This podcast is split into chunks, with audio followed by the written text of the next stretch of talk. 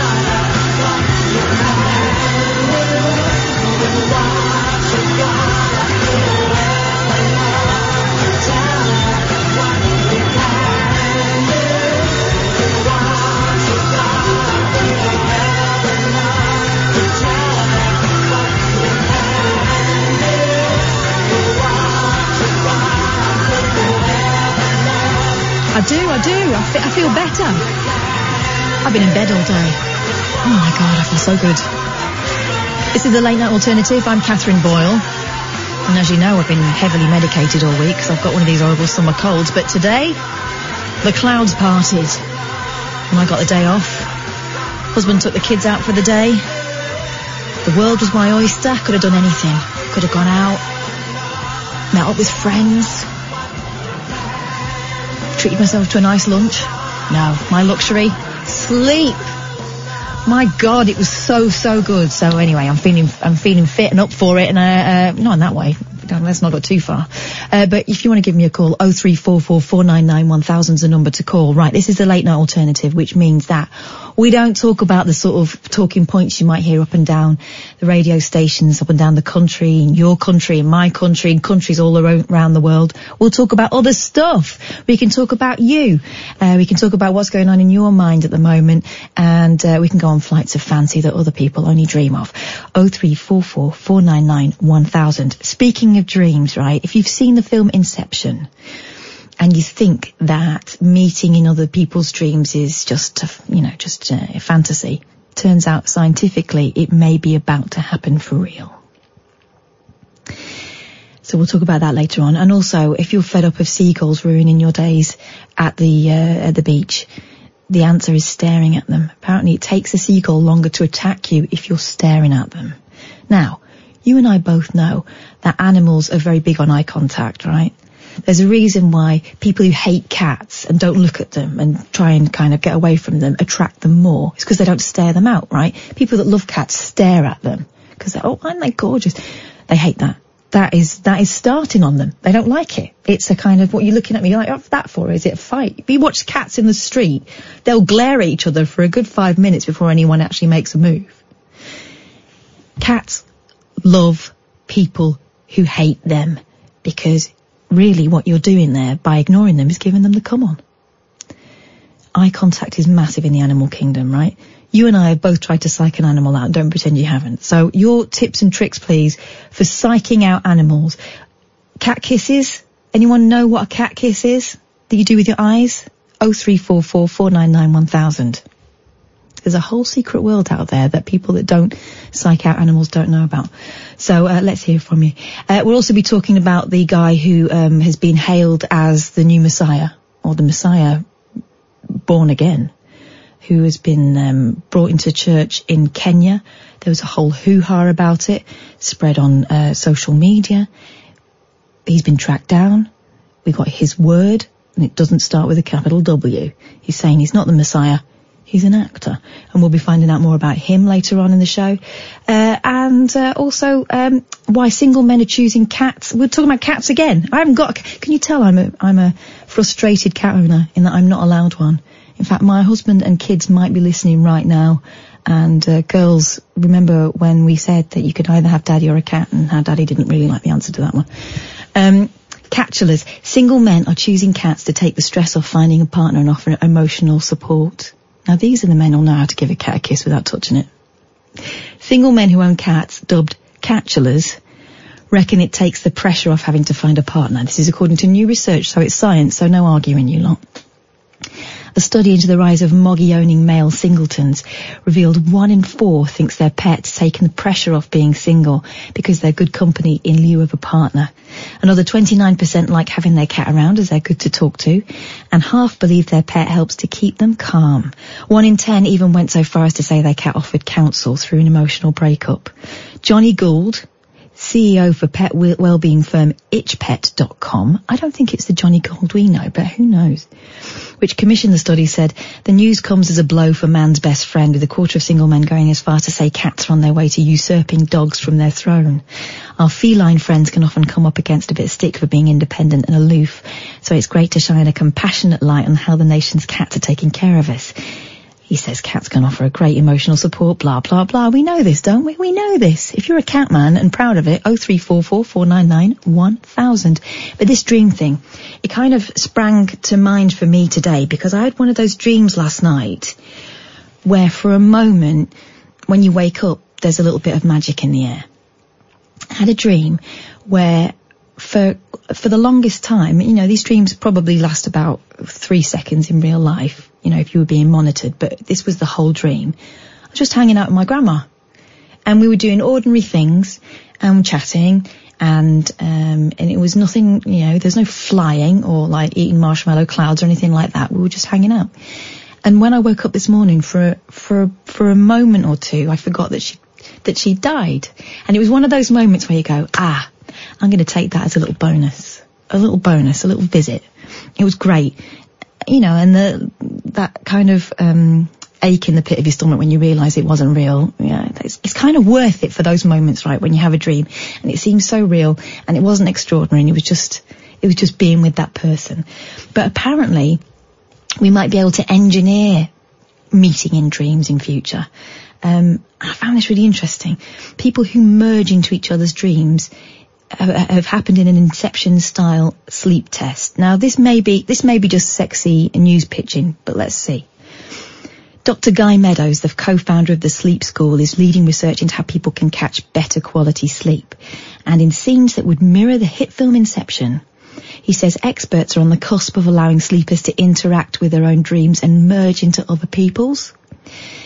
The article published in GQ magazine, who interviewed Dr. Meadows, reads, Meadows mentioned cutting edge advances currently taking place and how they could help at work too. In the US, he said, researchers were looking to develop technology within the next decade that would let us interact with our own dreams, um, assisting with things like problem solving, blah, blah, blah, blah, blah. Who would you want to meet in your dreams? And have you ever had one of those dreams where for a moment it seems like you managed to get that person back who maybe is not so easy to see anymore. 0344 499 1000. I'd love to hear from you. I'm having trouble dragging these calls down, so I don't know whether I need to restart the system or whether you could do it for me. Thanks very much, Haley. And we've got John on the line. Hey, John. Oh yeah, I know what cat is. Sorry? I know what a cat kiss is. You know what a cat kiss is? Go on, tell us. Okay, right. You blink at your cat and turn your head. You blink at your cat again, turn your head. You blink at your cat again and turn your head. And then you stare in their eyes, and that's how cats make love. it's true, isn't it? yeah, it is. Um, I used to do it to kittens when I used to have kittens. Um, yeah, the the way you make them like you is you get down to their level and you stare in their eyes, Mm-hmm. and it's the way that um, cats uh, communicate with each other. Slow blinking. Yeah, slow blinking and turn your head. So tell me about this time when you used to have kittens. It sounds like it was a regular thing. Um, well, we had 3 Uh-huh. Um, we found one of them in the basement of our pub. And it was climbing up the walls. It was obviously a stray, and it just got in the basement. It was about five inches long, if that. Oh, And we, we, we tried to get it into a basket, take it to the vets, but it was jumping up the walls and it was going everywhere. yeah. So we eventually got it in the basket, the cat basket, took it to the vets, and they said it was only three weeks old. Oh my god. So nowhere near ready to leave its mum. Oh, nowhere near. It was obviously a stray. We found it, it was in the pub car park, and then it ran into the cellar. It's under our car. Right. Oh, So what happened with it? um, no, it grew to a very, very good age. Oh, great. So it survived. I thought that they, you know, it was. Well, I don't know whether it's alive now because the relationship kind of broke down with my ex-wife and me. But so I don't know whether it's still alive. But Yeah. it was only nine years ago, so possibly it's very old. Yeah. Wow. Gosh, But right. yeah, yeah. It, um, it, it really works. Who told you the secret of the cat kisses then? Uh, my ex-wife. Uh-huh. It's weird, isn't it? Once you know these little things. I, listen, I don't know whether it's true or not. I think they probably appreciate the attention. But It does work though, because this cat was so scared, and I just went right down to its level, and lay on the floor and just stared at it. yeah. And it's just the way that um, the mother looks at the baby cat, and the Ah. mother and the father look at each other before they're going to do what they do. Yeah. Are you? Um, although that is pretty violent, isn't it? If you if you've ever Oh, seen a no. cat at it, flipping heck, it's not romantic. Foxes are worse. We've got foxes out the back of our house, Yeah. and um, we quite often wake up to screaming foxes. The noise is awful, isn't it? They have um, they have bars on their penises shoot out. Yeah, it's little facts about that, little natural facts like that that make you think, uh, if there is a God, he's got a very wicked sense of humour. I got told this yesterday by my my wife, my current wife, Mm-hmm. that um, the pigs have corkscrew penises. Yeah. Don't even look up a duck's penis. Don't oh, Google oh, I that. want to now. Don't Google it. You'll never sleep again. it's amazing. You ever get any ducklings with that kind of thing going on? A whale's, a whale's penis. Anyway, it's nice to see. We start with kittens and we descend into the usual, John. I mean, Ian might not be here, but it's the same old, same old, isn't it? Yes, it is. Appreciate your call. Thanks for ringing. No problem. See you later, bye. Take care. Bye bye. Oh three four four four nine nine one thousand, and that call kind of demonstrates the way this show goes. If you want to give me a ring, I'd really appreciate hearing your voice. Oh three four four four nine nine one thousand. If you want, you can send me a tweet. It's at flipping Kath or at Talk Radio, or you can text talk and your message to eight seven two two two. That's eight seven two two two, and put talk at the beginning of your message. Experience the unconventional, the unpredictable, and the completely unorthodox. The Late Night Alternative with Catherine Boyle on Talk Radio. Roger's right on Twitter. He says less than 20 minutes into the show and we've already had a chat about animal wangers. Yeah, that's just the way it goes sometimes. 0344 499 1000. Um, we are taking your calls on whatever you fancy, really. Who would you meet in your dreams, right? If you can could engineer it. Apparently scientists are on the cusp of being able to merge sleepers Inception style. Is there someone you'd like to have a dream with? Uh, is there someone that you've lost that maybe you've had that moment that I was talking about at the top of the show where you have a dream about them and it's just as you wake up, you realise they're not there anymore. Um, but you had that moment and it was really special. I mean, some people believe that that's real, that that's them coming to visit you. I don't know. I said, you know what I'm like, I'm kind of cynical about stuff like that. I'd like to believe that was true. 0344 499 1000. I'd love to hear from you. Um, also this uh, thing about um, seagulls, right? We're talking about staring at cats and how to give a cat a kiss, you do these slow eye blinks, and it apparently works. It's worked with me with cats. I think it has. At least they've not kind of gone for my face or my jugular, um, which is always a win-win. Um, but apparently, seagulls mobbing you for your food, right? And you see that at the, at the seaside all the time. I, I actually quite enjoy watching it from afar. As long as you keep your chips covered, you, you can just be a spectator. But according to new scientific research, you can stop them pinching your lunch with a simple trick. You stare at them. Scientists from the University of Exeter found on average birds took 21 seconds longer to approach someone who was staring at them if they could, you know, if they could see that you've made, maintained eye contact. Despite having a reputation for being bold and menacing, most gulls were too afraid to peck at food if a human was near. And out of 74 birds, only 27 actually took a chip with the staring going on. Um, this is uh, researchers said we found the majority of gulls in urban areas would not approach a food source placed in close proximity to a human, despite many displaying an interest in food. Um, and this was uh, published in Biology Letters if you want to do further reading on it, by the way. Uh, these results indicate that reducing human herring gull conflict may be possible through small changes in human behaviour. They carried out their study in coastal towns in Cornwall where many gulls are on the hunt for an easy meal. They put 250 gram bags of chips on the ground. By the way, waste of chips. And tested how long it took for herring gulls to swoop down and take them. The experimenter adopted a crouched position a few minutes from the, a few meters, sorry, from the bag of chips and timed how long it took before the gull took its first peck. Half the time they faced the gull head on and the other half the time they looked away. Lead author Madeline Goumas said, gulls are often seen as aggressive and willing to take food from humans, so it was interesting to find that most wouldn't even come near during the tests. Of those that did approach, most took longer when they were being watched. I remember walking down the street, where was it? We went to, oh, we went to Whitby last year, that's where it was. And we were walking along the, um, we were walking along the pier and I d- decided that we were going to introduce the girls to the fifth food group, which is the um, fresh fried donut. And so we had a bag of donuts on the go, and there was this seagull sitting on a phone box, and every now and again it would swoop down and nick someone's chips as they walked past, and we'd seen this. So we walked by with like, and, the, and my youngest was terrified actually. So we walked by and we did, we made a pact that we wouldn't flash any food until we were w- way past it. But this thing was absolutely ruthless. It was like whoosh, uh, every every couple of minutes. It was just easy pickings, and I, I'm amazed the thing could fly anymore. It had eaten so many chips. Researchers didn't look why uh, individual gulls were different. They also found gulls were slower to approach the food when there were more people present. Senior author Dr. Neeltje Boogert, real name, said gulls learn really quickly, so if they manage to get food from humans once, they might look for more. Yeah, like this one was alright flipping pig. Ev- especially now during the summer holidays and beach barbecues, we're seeing more gulls looking for an easy meal. We therefore advise people to look around themselves and watch out for gulls approaching, as they often appear to take food from behind, catching people by surprise. The number of herring gulls are in decline, although numbers in urban areas are rising. Traditional nesting sites on cliff and, cliffs and islets have been replaced by roofs and the fish diet's been replaced by scavenged human foods. Yeah, don't think you're um, out of the woods if you don't live by the sea. We call them seagulls. These are herring gulls, right? And they, you remember these? They used to hang around the school playground. Do you remember those when you were at school? You would go back in and you'd see the seagulls descend because obviously there's like bits of what's it and quaver all over the place. Researchers next want to investigate how eating human foods affects the gulls in the longer term. Well, uh, yeah, I don't feel sorry for the gulls. They can take in what they can get.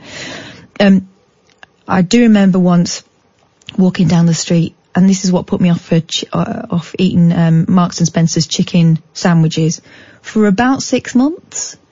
Walking down the street in Nottingham, and um, yeah, and I had a bit of my sandwich nicked by a pigeon, and I thought that's kind of cannibalism. It's cannibalism. They're disgusting. I know people are cruel to pigeons, but they are filthy animals, aren't they? Horrible. And the fact that they'll eat another bird means that they don't deserve any sympathy. Oh three four four four nine nine one thousand. If you want to give me a ring. Um, um, um, um, um, um, um, um, what else we got? Oh, uh, Alistair is holding his hands up on Twitter to say that he is a catchelor. Uh, and Lady Jane says the thing about the ducks winkies was news to her. Here's the thing, right? I started out on the BBC. I know about informing, educating, and very occasionally I might even entertain you. If you want to give me a ring, 0344 499 1000. You can tweet at Talk Radio, or you can uh, tweet at Flipping Kath, or both. I'll definitely see it that way. Or you can text Talk and your message to 87222. Let's say hello to Martin. Hiya, Martin.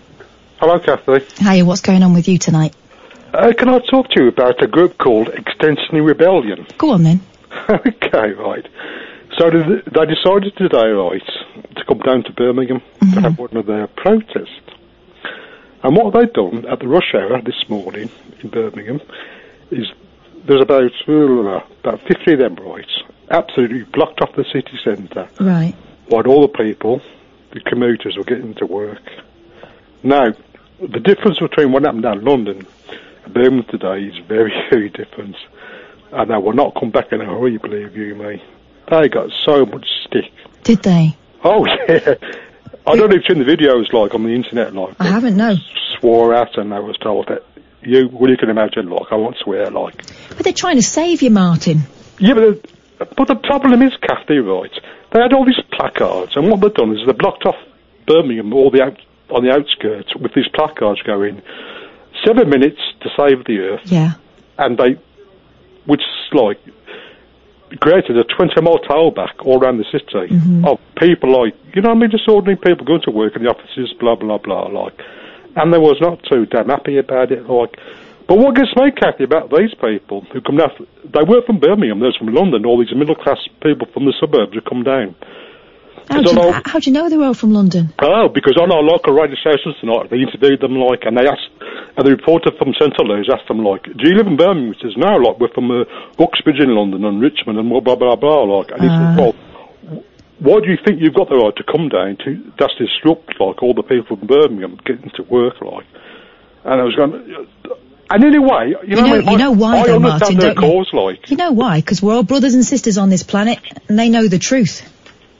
Yeah, but Kathy, like, I can understand their protests, like, and you know what I mean. They've got a good point, but what they caused today, like, is it just it didn't work for them. Like, you know, what I mean, it was a negative spin, like, D- didn't it though? Because you're telling me they got on Central News. You're talking about it now. Like, but they got so much abuse and threats of violence and God knows what, like, from people in the cars, like. The thing is though, they're on a mission, so they won't care about the abuse. Yeah, well, I think they could do.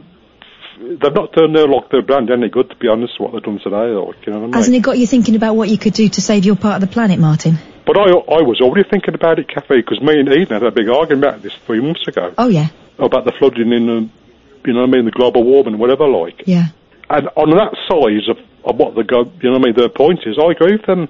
But holding up traffic light for just ordinary people getting to work is just a bit pees people off, like to be honest. Yeah, of course it does, and I've been stuck behind it before. But actually, when it comes down to it, if I'm a bit late for work, it doesn't make a massive amount of difference. As long as I'm not, uh, as long as I'm here by ten o'clock, no one really Yeah. bothers.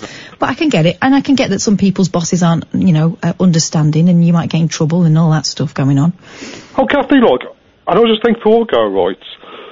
because I'm very crap at singing. I was told by Ian, like a few six months ago, like, and I was at a karaoke in Birmingham, like, I got booed off the stage. Did you?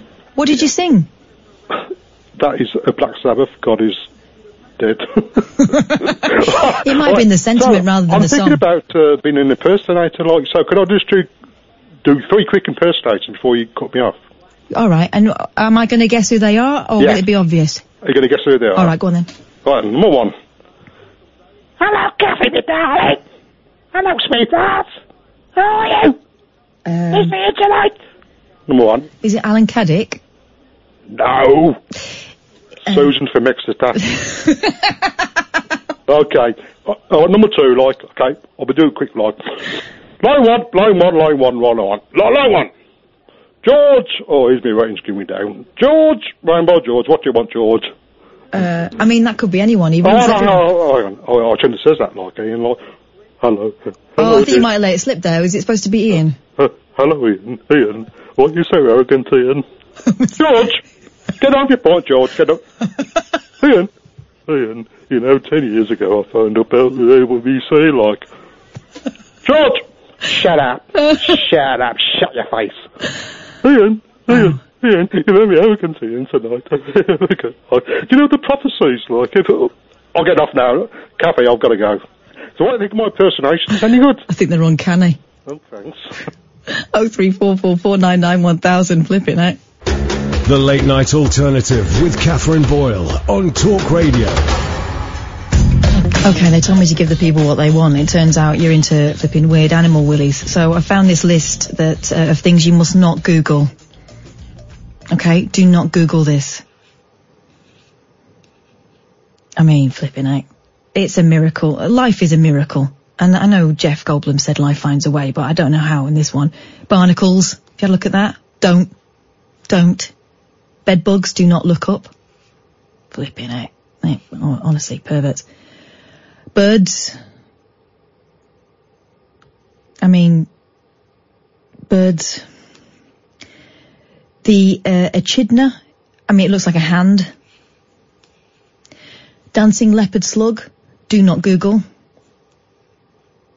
Snail. It, it breaks off. Harvest mouse. I mean, they look cute. Don't look it up if you ever want to look one in the eye again. And the shark's got a clasper. Snakes. Spiders. Turtles. I mean, that's the Attenborough show that we're never going to see, and there's good reason for that. Oh three four four four nine nine one thousand. Um, staying with the animal kingdom, I'd like to hear your um, in, in a completely unrelated arena, please. I would like to hear your moments of talking with the animals. I- I'm sure if you have a pet, you have a silent understanding sometimes, and there is a look in their eye and a look in yours that no one else would understand. If you speak animal language, let's hear it. Oh three four four four nine nine one thousand. We heard about people being able to kiss. You can kiss a cat without touching it, right? And it's just about slow eye movements.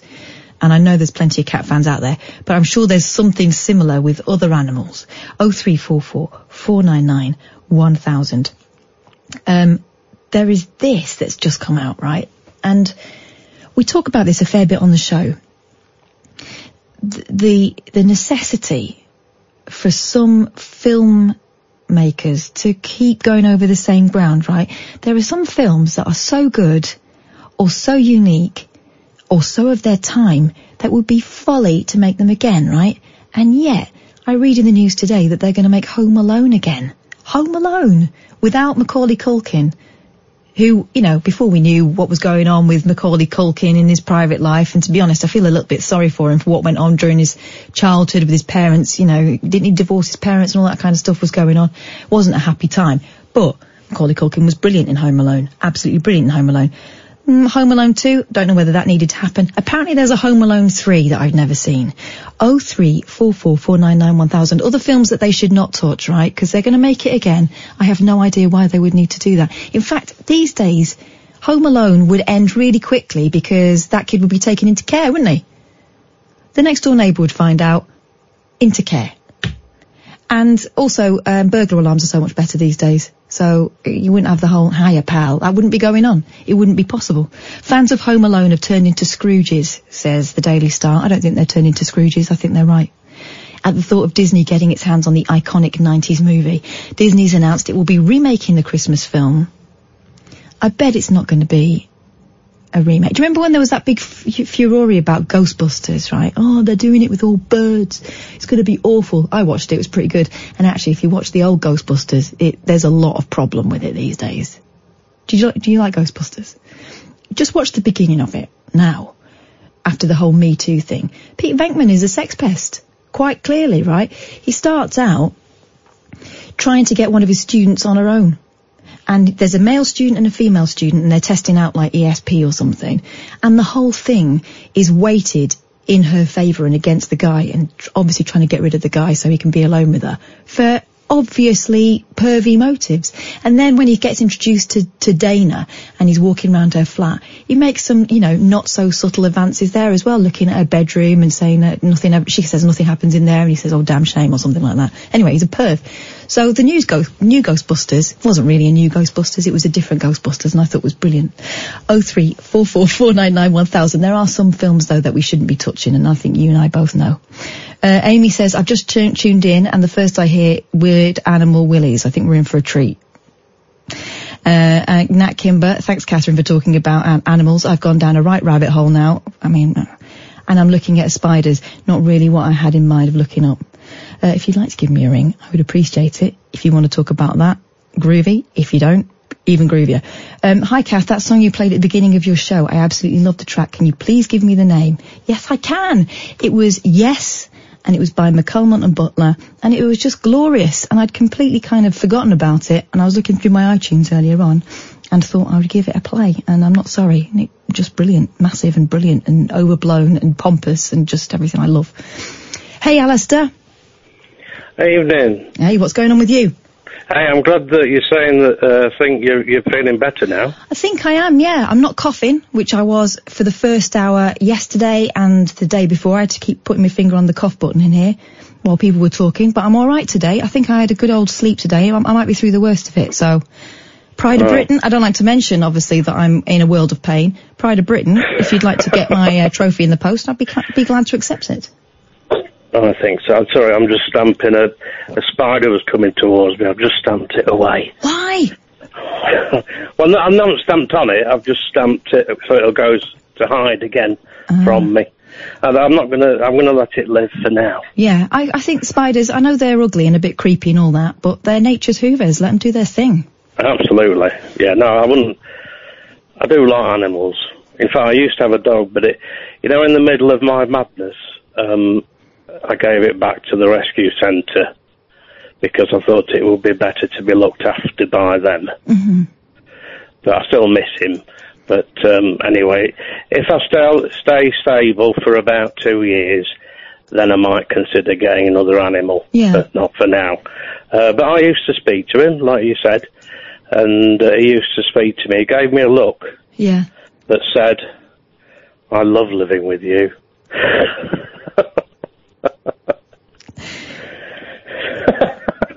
And what would, would that look, look like? it was like his little doggy head would turn turn towards me, and he'd have a little tear in his eye. yeah, Oh, bless him. and um, well, I used to I used to give him a double can of dog food. Oh, that'll be what he was looking for. That'll be, uh, where's my double can of dog food? I know if I do this face, this is what I get. That's it. Anyway, I, I've uh, unfortunately I've rung to um, resign from my Netflix correspondent uh, role, Kath. How come? Well, I keep going over Netflix and find things that I do like watching. Oh, really? So, the, the title of um, Netflix correspondent for watching things that people don't watch, I think I failed Right. at that Right. Because you watch things that you didn't enjoy. before, and now I'm watching things I like and probably other people like. All right. For example, Uh, Good Girls. what's Good Girls? It's um, the narrative is nicked off. Um, you know Breaking Bad? Yeah. So it's very much like that. It's about three housewives who are struggling with this and that, and especially financially, and uh, get together to, um, unfortunately, um, go down a life of crime. And there's two seasons of it so far, and then they're- making a third season to come out next year. Um, And that's worth a So- watch, is it? well, I like it. I never watched mean, Breaking Bad, so I, you know, I, that's something Oh, I, right. I mean to do at some point because everyone goes on about it. Or is it, is it is it disappointing at the end? Is it one of those? No, no, they- they- they've, uh, it's still going on the the the storyline. Um, it's it's very different. Obviously, the dynamic's different because it involves you know three women Yeah. rather than a bloke, um, two guys mainly in Breaking Bad, and I, I think it I think it's kind of a bit more interesting for that reason alone because it.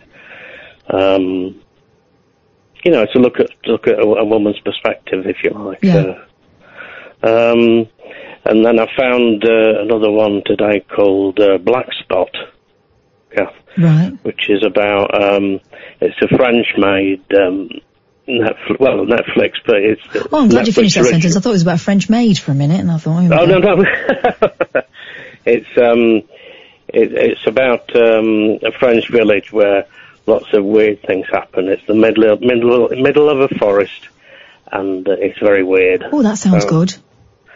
So that's okay. I quite fancy Uh, that one. Did you ever see The Returned? Is that what they were called? Yes, Yeah, it's called The Returned. yes. Is it like that? It's similar kind of atmosphere, but, but obviously the story is very different. But Mm-hmm. yes, that kind of, you know, that dread in in the background is always there. hmm If you know what I mean. French are good at that, aren't they?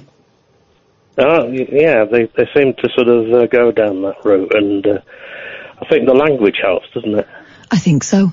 I think so. Now, am I right in thinking you can speak French? Yeah, well, I could. I, I did it as um, my degree. I did French and Spanish, and at one point I was better at French than I was at Spanish. But I haven't spoken French for such a long time; it's really rusty.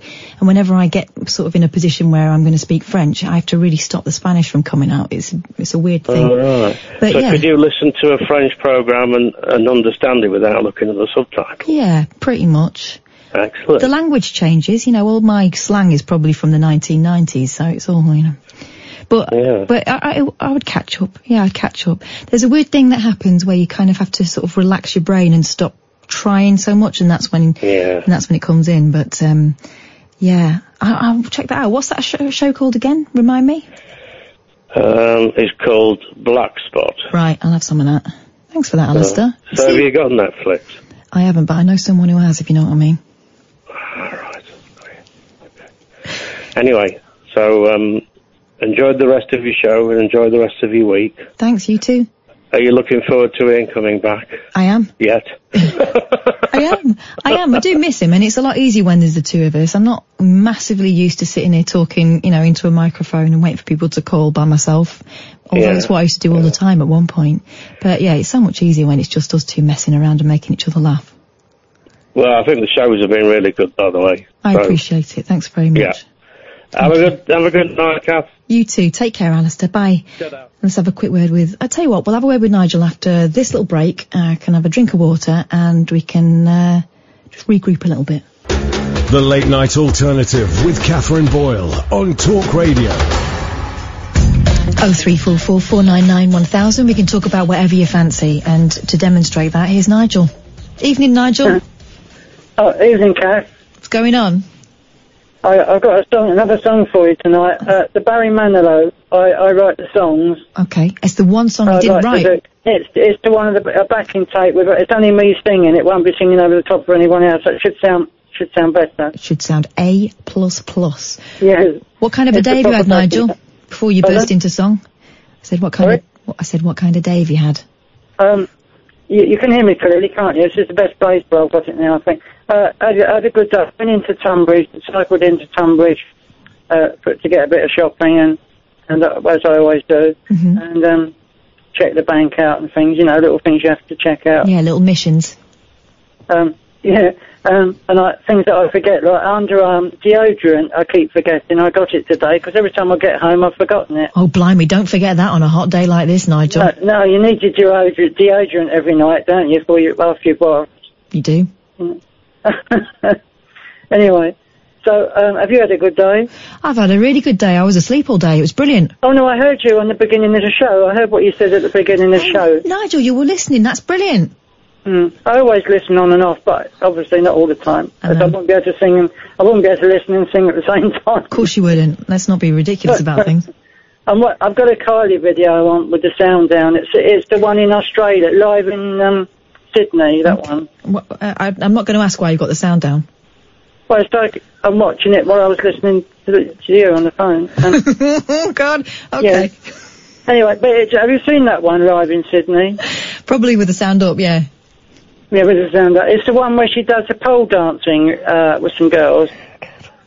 You don't re- recall that one? No, it's not one that leaped to mind. She's very good though, isn't she? Very limber. She's very good, isn't she, at dancing? Yeah, she's brilliant. But this is no, but this is ten years ago. This was ten years ago. This one, so she's, you know, she's got more life in her there. I don't mean that. I don't mean that, Kylie. Sorry, Kylie. Kylie's listening and going, you cheeky bugger. Well, you do get. I, I keep falling asleep after twenty miles. I, I got. I have my dinner on the bed in the bedroom, so I always eat, eat on my bed. Yeah. And um, I put my feet up and I, I dozed off, and um, and I'm wondering, is there anything wrong with me getting so tired? Well, you've just, you cycled 20 miles, Nigel. Yes, but is that normal to feel tired Yeah. afterwards? Yeah. I'd feel tired after one mile. You're- At 62, I, I know I'm 62. I suppose that doesn't help well, that's another thing. You're going to be falling asleep in armchairs. Mm. This is, this is the future. But I, I, I've got to get used to it. I suppose I need to have a nap, a nap in between, a nap, you a nap in between, you know. Exactly. If you've got to sleep, you've got to sleep. But you are looking after yourself. You're eating and everything, aren't you?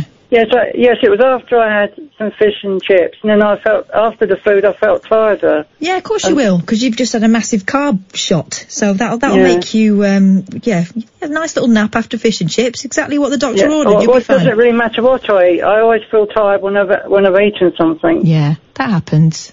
That Mm. happens.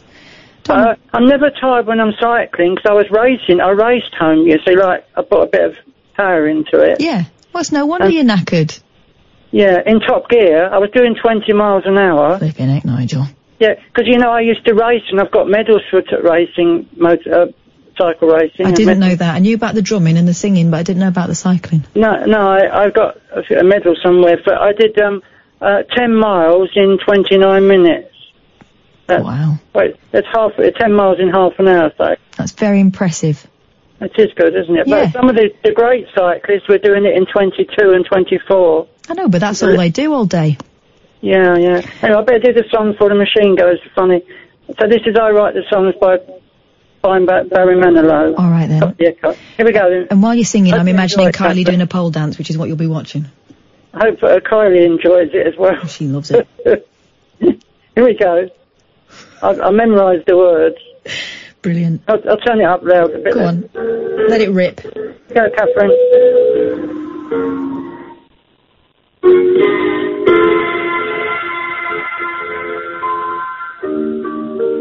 I've been alive forever, and I wrote the very first song. I put the words and the melodies together. I am music and I write the song. I write the songs that make the whole world sing. I write the songs of love and special things. I write the songs that make the young girls cry. I write the songs, I write the songs.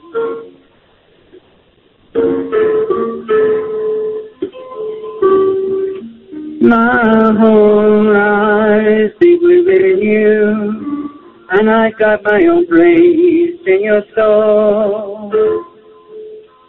Now when I look out through your eyes, I am young again, even though I'm very old. I write the songs that make the whole world sing. I write the songs of love, a special thing.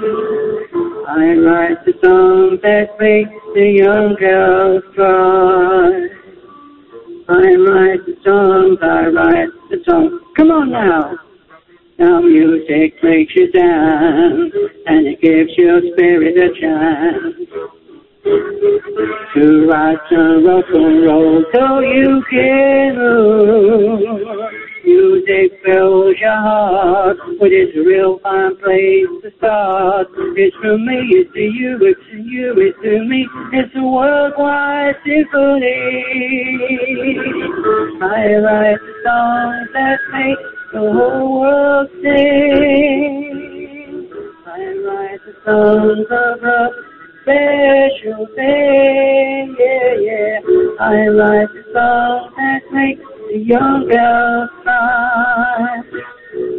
I write the songs, I write the songs.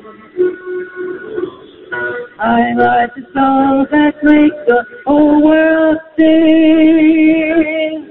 I write the songs of love, special things. I write the songs that make the young girls cry. I write the songs, I write the song, yeah, yeah, yeah. I am music, and I write the song. I write the song. I write.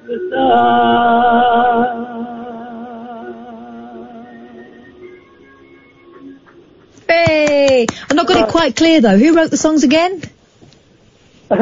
Uh, pardon?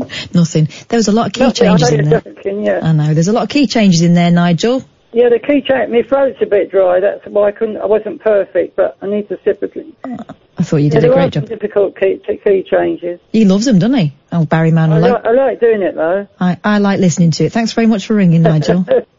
Thank you. All right, you take care. Right, say good night. Uh, good night, and I'll listen to the show in a minute. Oh, you're a good one.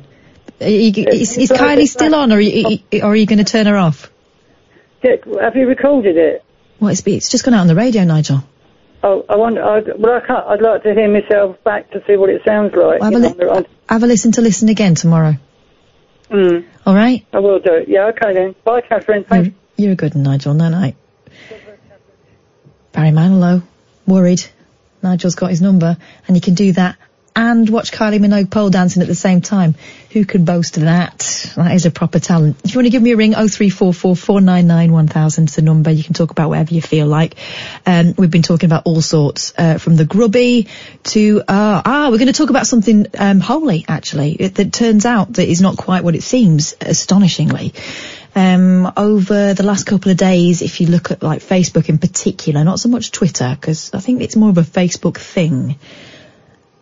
Apparently, a church in Kenya welcomed the Messiah, Jesus Christ himself, into their church, and uh, there was photographic evidence, so it must be legit. Well, the person wearing the Jesus Christ garb has come forward and said, I am not the Messiah.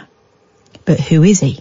Well, we'll talk about it after the news. If you want to give me a shout, 0344 499 1000. I've got Mark, I've got Chris, but I've always got time for you too. The Late Night Alternative with Catherine Boyle. Speech radio with a difference. Talk Radio.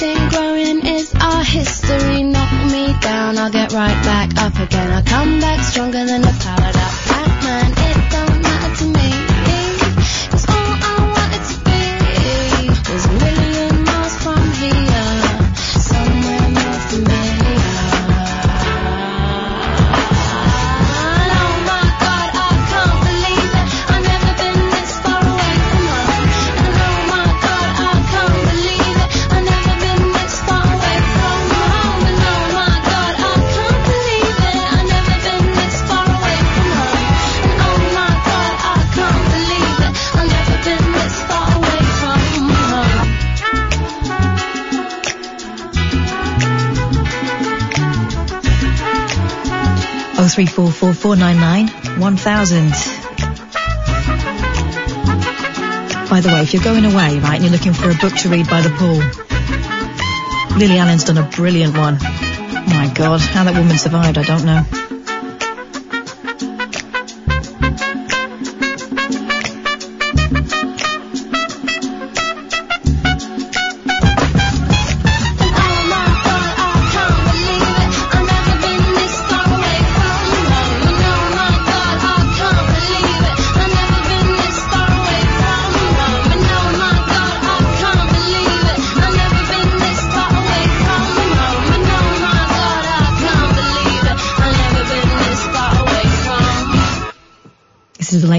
Oh four nine nine one thousand is the number to call if you fancy a gab. Hello, Mark. Good evening, class. Good, e- good evening. So I've got a couple of things for you. Show me them. So the films that shouldn't be remade or have a second one made, Yeah. Frozen. Oh yeah. Okay. I'm But they there. are, they are do, they are doing another one that's out soon in the cinema. Yeah, they'll do a live action one at some point. That's what they do at the moment, isn't it? But it might be a while for that one because that was pretty new. Have you been into saw the Lion King? Not yet, but I was thinking about taking It the girls next week. Is it awful? It's amazing. Oh, it's No, good. Amazing. Right. Yeah. Well, I I really enjoyed it. Uh-huh. I took the guys that I support, and that was amazing. Right, because Beyonce is one of the voices in that, so I'm in straight away. Yeah, well, I I don't really remember the cartoon one from watching it as a as a kid. Yeah, But if it was that good, then yeah. yeah. Brilliant. Okay, I'm in. I'm glad you said that because if you'd have told me, I'm still going to go whether you tell me it's rubbish or not because I've got to do something with these kids, stop them climbing the walls. Go on then. Which which is what else have you got there? So you're talking about pets earlier. Yeah. I've got a cat that we rescued nine months ago, Uh huh. And I've posted a picture on Instagram. She's got like a bed she can sleep in, like her own bed, sofas, beds upstairs, and she chooses to sleep on the carpet. Yep, spoiled really rotten, but they choose to sleep. I mean, in the place that they choose to sleep. This is what happens with cats, isn't it? Yeah, it really bugs me. Yeah, so that's, do you know what? Same with kids, right? When we had our first baby, we bought them all the toys under the sun, beautiful, like expensive, fluffy toys. You can bet that the crappiest one is the one that they'll attach themselves to, and that's the one that has to go everywhere. Uh huh. It's just the way it is. It's just the way it is. But um, so what's your cat called? Lily. Lily. She was already called Lily, so we kept it. Uh huh. And you went She's a and you went and picked her out, did you? Yeah, we got her from the um, cat protection.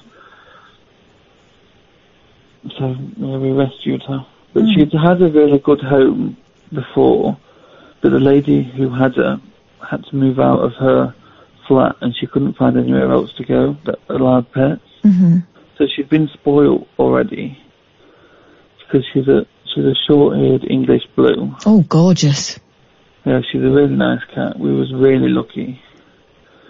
So for something that could cost you a couple of hundred quid, we got for sixty. Yeah, I was going to say, my sister's just got a new kitten, and he is half ragdoll and half English blues. Beautiful. Beautiful. They're gorgeous animals. Yeah, are. And he's really friendly, which is unusual, because the cat she had before was my nemesis and hated my guts. Well, I think Lily hates me. She's more about my best friend who I live with. Oh, really? Yeah, she hates me, even though I feed her. I buy her cat food. I buy her toys. You're just a In fact, I servant. even paid for her. They're not known for gratitude, though, are they? Let's be fair. No. Anyway, No, we had go on. Go on. Go on, you. we had a, a savage Springer Spaniel first, so I think we've done quite well with Lily. We had a Springer Spaniel that had something called Springer Rage. What? Springer rage? Yeah, it's a bit like ADHD, Oh, blimey. bit, bit the anger side. And I was, my hand was savage one day, so we had to get rid. Oh, blimey. So it, this this had been a problem since you got her, or Well, I, he was only a pup. He was, Mm. but because we both work a lot, and it was probably our fault. right, He was at home a lot on its own. right, and they get frustrated. Yeah. So yeah. So then we decided to get a pussycat. Who, uh, who, by the sounds of things, couldn't give a toss whether you were there or not. So not. So yeah. Are you working? And that was it. I was going to say, say to you, you working tonight? Yeah, I'm on my sleepover bit. We've had such a hectic night. It must be a full moon or something. Really? There's been like lots of falling outs and fights. Oh, blimey, it sounds like an episode of Geordie Shore. What's going on? It, it is awful tonight. I've had like five days off and then I've come back to this. hmm I'm sure they've done it on purpose. I'm sure the other staff have put it up to them. Well, Yeah. sounds Well, like you need to get some shut eye then, Mark. My last question Yeah, go on. is when are you both, you and Ian, going to come to Nottingham to do a, a rabbit hole? Now, there's a point. I haven't been to Nottingham like properly for ages, and I, you know, I used to live there, so I, I'm always uh, up for that. I'll have a word with him and see what happens, but it very much depends where we've got an audience. Do you know what I mean? So we'll have a look. We'll have a look. I can, I can't tell Well, you I'll any be more. there than that. anyway. All right. We'll come and see Mark. That'll be worthwhile. All right. Well, nice to hear from you, Mark. And you. Cheers for ringing. Bye bye. Oh three four four four nine nine one thousand. If you want to give me a buzz. Hello, Chris. Hello, Catherine. Hello. Hi there. Right, I got a problem again. Oh no, what now? I know, it's terrible.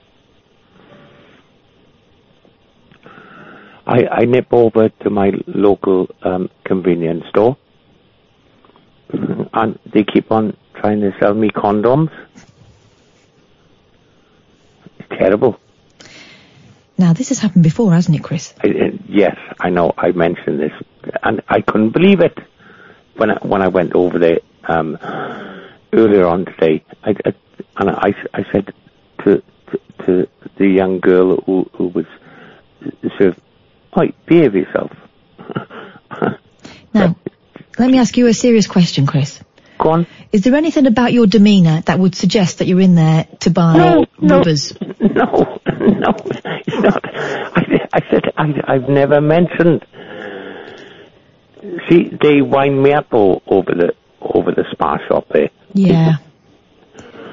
And this, so they serve me, and they said, "Oh, he's laughing now, isn't he?" And I said, "No, I." It's terrible. It is. I only asked for a packet of the crisps. What flavour? it's terrible, Catherine. I think the problem is, Chris, that you are deliciously wind-upable. Well, if if if you can't give it, don't take it. I suppose they wind me up. I always buy them things. I do. I I see. I'm too kind. I am. You're probably right. Here's how you silence them next time, though, Chris. Say you'll take a pack.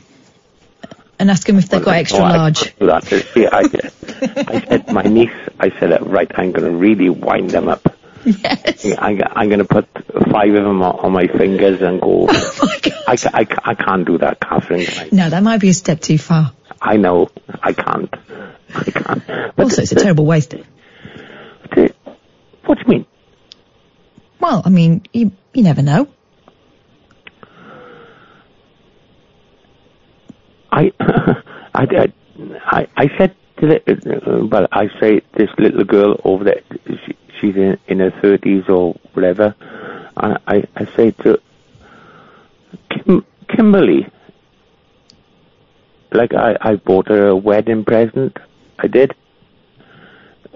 Um, she's a nice young girl. I, I even say to her over the Spar there, I said, I've been coming over here for 20 years. You should respect me. I'm a customer. I'll have you know. Of course, I bet they find that hilarious, don't they? yeah. Like, uh, but and I, I said, right.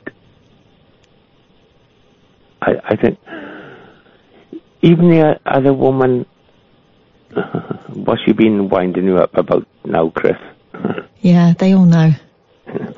It's just bloody condoms. bloody hell. It's, it's terrible.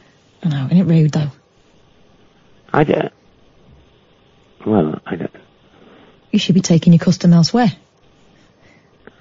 I've told them. I, I, I, to, I told I told the manager over there. I said, Christ, sort this shop.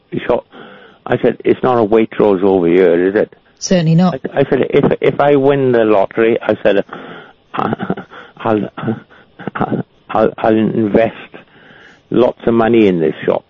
I said, I'll have this shop sparkled up like uh, um um Like a sparkly thing. no. No? Like a shiny thing? Well, you're not from South Wales, are you? No, what gave you that impression? Well, as you come in, right, if you come on the train back from from Paddington to Swansea, hmm right, as you come in, you pass the steelworks and it's lit up like, well, I know, it's quite bright actually. I can still see enough then. I can. So, I- so like that. Oh, I, even though I'm blind, I can still see. Yeah.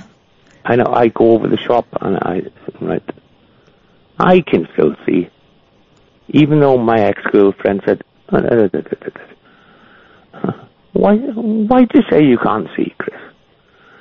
Why'd you say that? Uh, you know, if I go into a shop, I say, uh, um, excuse me, I can't see very well." And uh, my ex, she used to French. See, sorry, I can't speak. uh, I, I was just listening. I know you can speak French. I can a bit, but probably not good enough for your ex-girlfriend. She sounds like a very precise person. Well, no, she is French. I know. She was born in. France? Yeah. I, I haven't got a bleeding clue what she's talking about. Oh. So I, I just say, uh, I just speak Welsh to her. Okay, well, I I mean, that's probably why it didn't work out, huh? No, it, it, it didn't work out because I just panicked all the time. I panicked when people come round. Like I got my niece and her husband and, and the three kids coming down, and I'm going to take them out for the weekend, and I'll take them out. I will. I, I'm starting to panic again. I do. I'm a panicker. And what and what does the panic make you do? Well, I just won't answer the door. All right. I know it's terrible. No, it's not terrible. It's understandable. Were you like this when you could see? No, I don't think so. hmm It's just one of those things, I suppose. Yeah. I, It must be strange, you know, when you kind of you want to know where everything is, don't you? If you can't see so well. oh gosh, I, I've sacked my cleaners. Oh, really? Why? Because they move stuff. Yes. hmm I, I always say to them, please, please, please, please, please, put things back slightly where, where, where, where you moved them from. Yeah. They won't get it though. They won't understand how much of a difference it makes to you. No, but that's not a bad thing because, you know, I had an argument with the doctor the other day. Oh no, why? Because I said to him, you haven't had any visual awareness training, have you?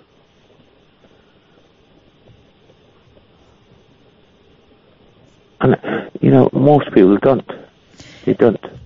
Do you think it might be useful? Well, I've done it. Yeah, so you have done it. People. And what difference did it make?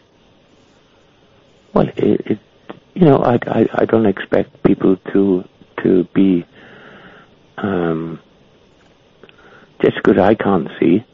It doesn't mean that I expect everybody else not to be able to see. Yeah. I, I don't expect that. No, I, I thought that visual awareness, I, I, that's not what I thought that that training was that you were talking about. I thought that was more about, you know, being confident going out and stuff. yes, Is that what it is? yes, I suppose so. hmm Oh, I've lost all my confidence. Yeah, do you know what? I can tell a bit, Chris. What do you mean? Well, I, uh, because, you know, even sometimes when we're, ch- we're chatting and we might not be, you know, I know sometimes we have a laugh and a joke and we might rib you a bit. I like that. But some, yeah, I, know sometimes you like it, but sometimes I, think you like take it. To Ian and sorry, I spoke over you then. That's all right. I. What I was going to say is sometimes I think you take things to heart when we didn't mean it that way, and that's probably No, no, because of that lack of no, confidence. No, no, no, no, no. I do not take things to heart. No, I don't. Really?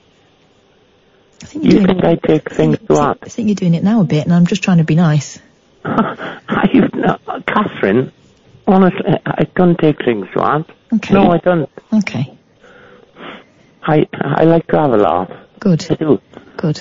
As I said, uh, with those girls or guys o- over the shop, they wind me up. Talking about bleeding condoms. I, can't, I, But that's become the running joke now, hasn't it? I know it, I, it's terrible. I, I think it's terrible, actually. Do you really think it's terrible, or do you think it's a bit of a giggle? I think it's a bit of a giggle. Well, there we go. There we go. Have a nice evening, You too, Chris. Thanks for ringing. Yeah, all the best. No, no. 0344 499 1000. Experience the unconventional, the unpredictable, and the completely unorthodox. The Late Night Alternative with Catherine Boyle on Talk Radio. So Disney's talking about reimagining Home Alone like it needs reimagining. They made four of them apparently in the end. Four. I think I watched the second one and thought, yeah, I think I might be done. The first one's a classic. It's a classic that I'm still happy to show my kids and they still find funny, right? I'm not sure it needs making again. But, uh, yeah, that's the news today that, um, Bob Iger, the Disney CEO, said the company will be reimagining the 1990s Christmas classic for its long-awaited streaming service, Disney Plus. Ah, okay, I get you. Along with Night at the Museum, Cheaper by the Dozen, and Diary of a Wimpy Kid. That's quite new though, isn't it? My kids still watch that. When, when was that made? What, 2000? So that is, is that ancient now? What seems to happen is that they believe that, um, if a kid's not grown up with something and they can't look across and see it, it's like Ariana Grande or someone that they, you know, that they, they, that is from their generation, they don't want to watch it anymore. That's absolute balls. Home Alone is an absolute beauty, right? It doesn't need anything doing to it. In fact, it would be spoiled, I think, from doing it again.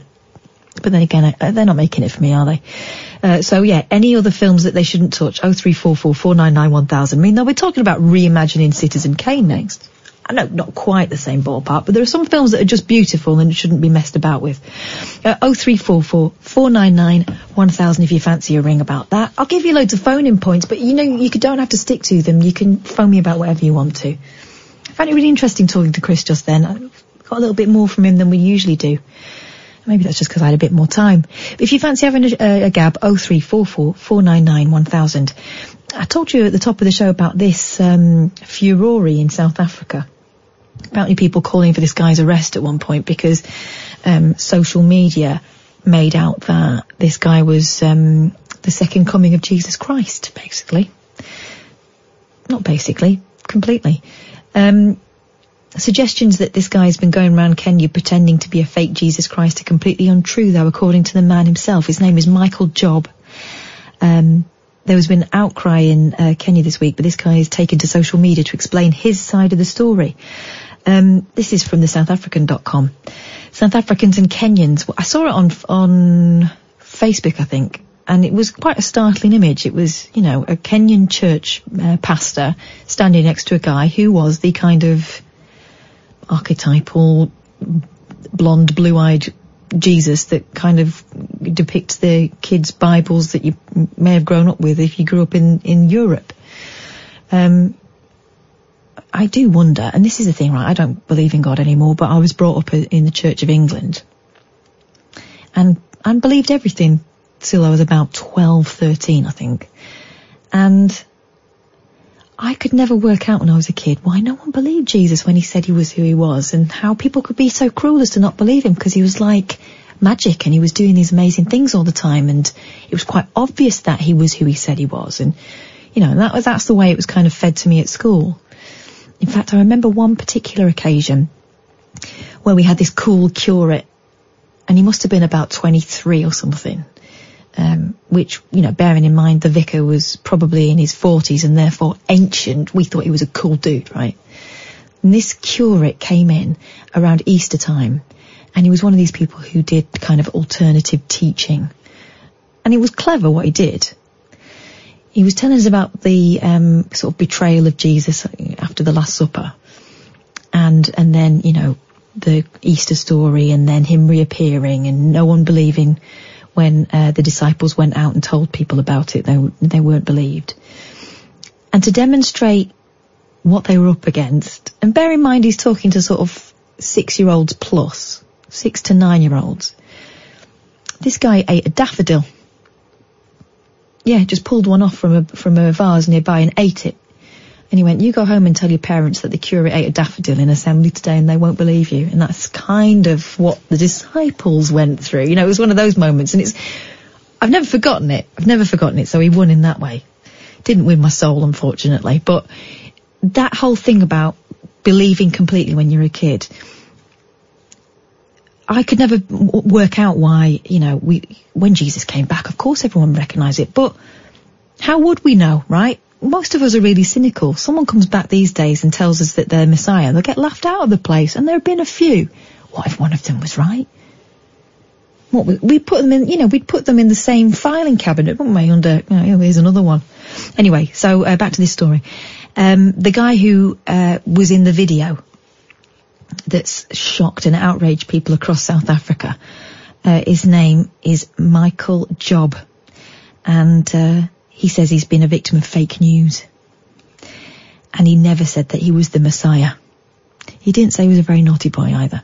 He says he's an actor. And this is what he's put on social media. Hey guys, just to let you know there have been many false fake news reports here in Kenya about me. I just did nine days of crusades. Yes, he's using the word crusade. In uh, Ongata Rogai, Kintegla, Kintegela and Kiseri Kenya, where many people were saved and healed, he wrote on Facebook. I dressed up as Jesus during these crusades, my awesome friends, and I performed many plays focusing on the life of Christ. Some people, known as internet trolls, have made many false reports about me claiming to be Jesus. Jesus' second coming starting in Kenya, me being found and worshipped in churches, and me being deported with pastors from the country, all of which are fake news. Um, the misinformation, this article says, around the topic is rife, with plenty of websites trying to cash in on the potential hysteria and anger of claiming to be the second coming of Jesus Christ.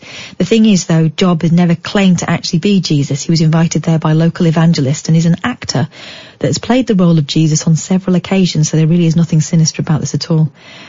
Um, he writes, I've gotten many messages and just wanted to let you know I'm still here in Kenya, preaching in schools.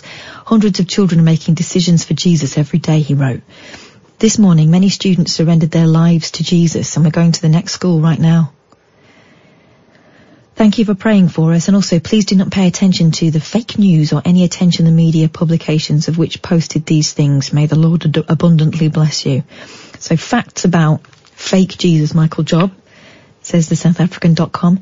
He's an American citizen. He's an actor, evangelist, and president of the Jesus Loves You Evangelistic Ministries actor, evangelist, and president of the Jesus Loves You Evangelistic Ministries.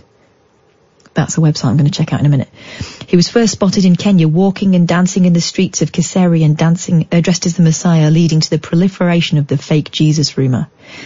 He was invited to Kenya to preach at the Kiserian mega interdenominational church during a three-day crusade, rather ominously titled Souls Harvest Campaign. Flipping out.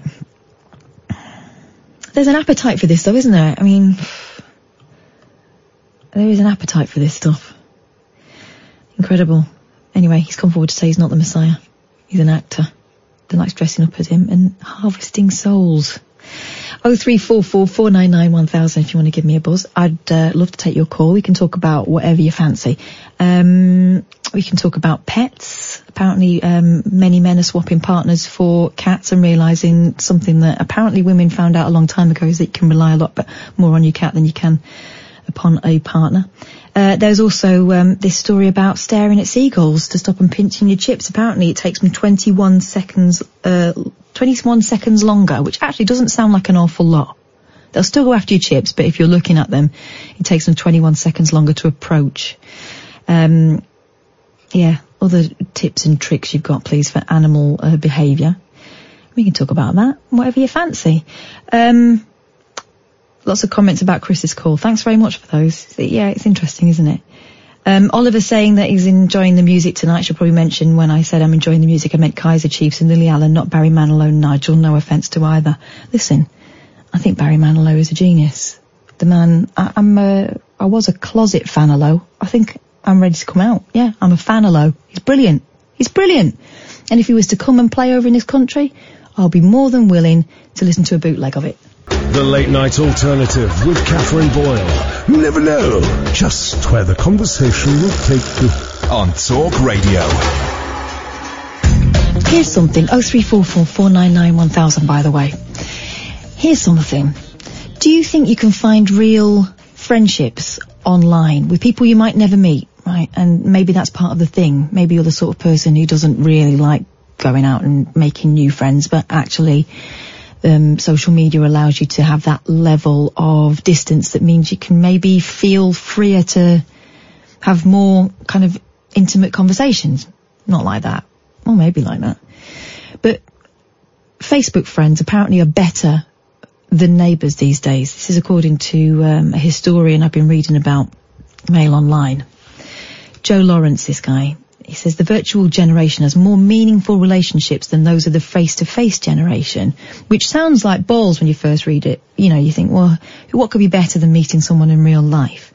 But that's kind of pot luck, isn't it, who you end up living next door to? I'm really lucky that my neighbours are friendly and they're cool and we can watch each other's houses when we go away and stuff and they'll put my bins out and bring them back in and do all that. But we're not best mates and it's just kind of accident that we live near each other, but they're all really pleasant people.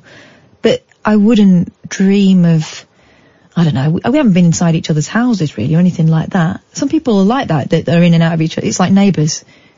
I haven't watched Neighbours for years, but one of the things I really remember was when I first started watching Neighbours is that everyone seemed to just walk in and out of each other's houses, right? And the other thing about Neighbours was if you were in the living room and someone was talking in the kitchen, sometimes you could hear them.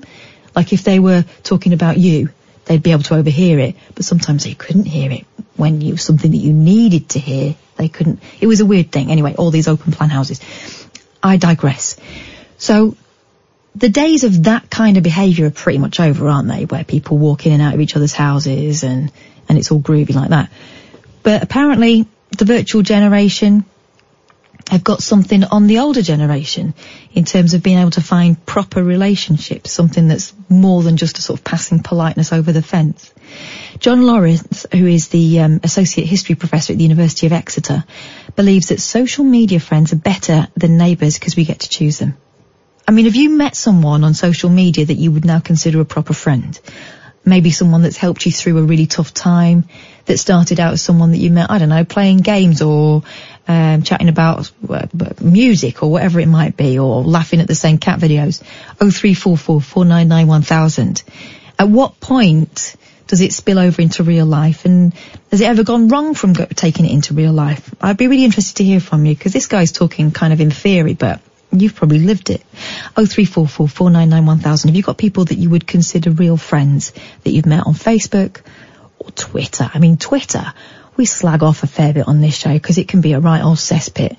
And some of the messages that we get are awful.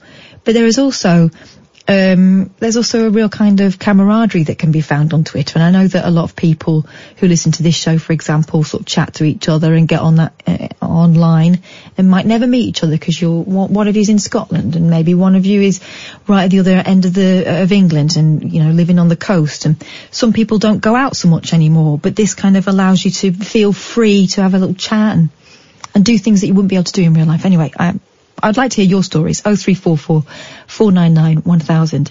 This Jon Lawrence, the Associate History, Professor at the University of Exeter, believes that your social media friends are probably better than your neighbours these days. He said in the past, communities were forged by proximity, closeness, which often resulted in feuding neighbours and families with nowhere else to turn. Ain't, ain't that the truth? Ain't that the truth? Everyone had a family on the street that was known as that family. And if you didn't, probably yours. But now people have much more freedom to choose what they do and do not want to connect with, leading to a larger and stronger group of friends. This is um, what Professor Lawrence told the Times. Um, he says this means that virtual relationships can be stronger than real life ones from, from years past. Hey, there's a thing. Thinking about friends I had when I was a kid, I don't think I kept in touch with any. Not for the whole time. Some of us kind of drift in and out of each other's lives and, and that's cool and there's an understanding there that, you know, we'll always know each other at some point and it doesn't matter if we don't speak for years on end. But I can't think of one of my close friends that I've known before kind of late teens. They're probably still, my closest friends are people I've known late teens. And I might be done for friends, you know. You know when you think, I've got probably five really good, strong friends. Do you need many more than that? I've got loads of people I can chat and have a laugh with. If I go out, you know, I kind of grew up in uh, in the area where I live now, and so I'll pro- I'll see someone I know r- vaguely, someone I might have gone to school with, and I can have a gab and a laugh with them. I don't have to stand on my own. But when the brown stuff hits the fan, I've probably got five people I can count on, and who would do anything for me, and I would do anything for them. And I think that I'm pretty rich in that. Um, that's all you need. Five is a lot, in fact. You probably only need a couple.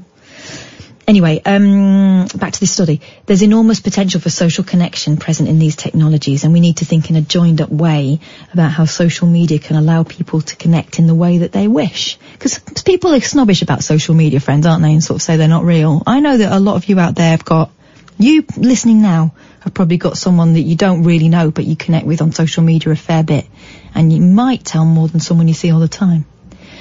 Um, there's a danger we get wedded to this idea and it has to be about face-to-face relations that are based on physical proximity and on a very mythological view of what community was. The historian has studied various interviews conducted with hundreds of people in post-war communities across Britain.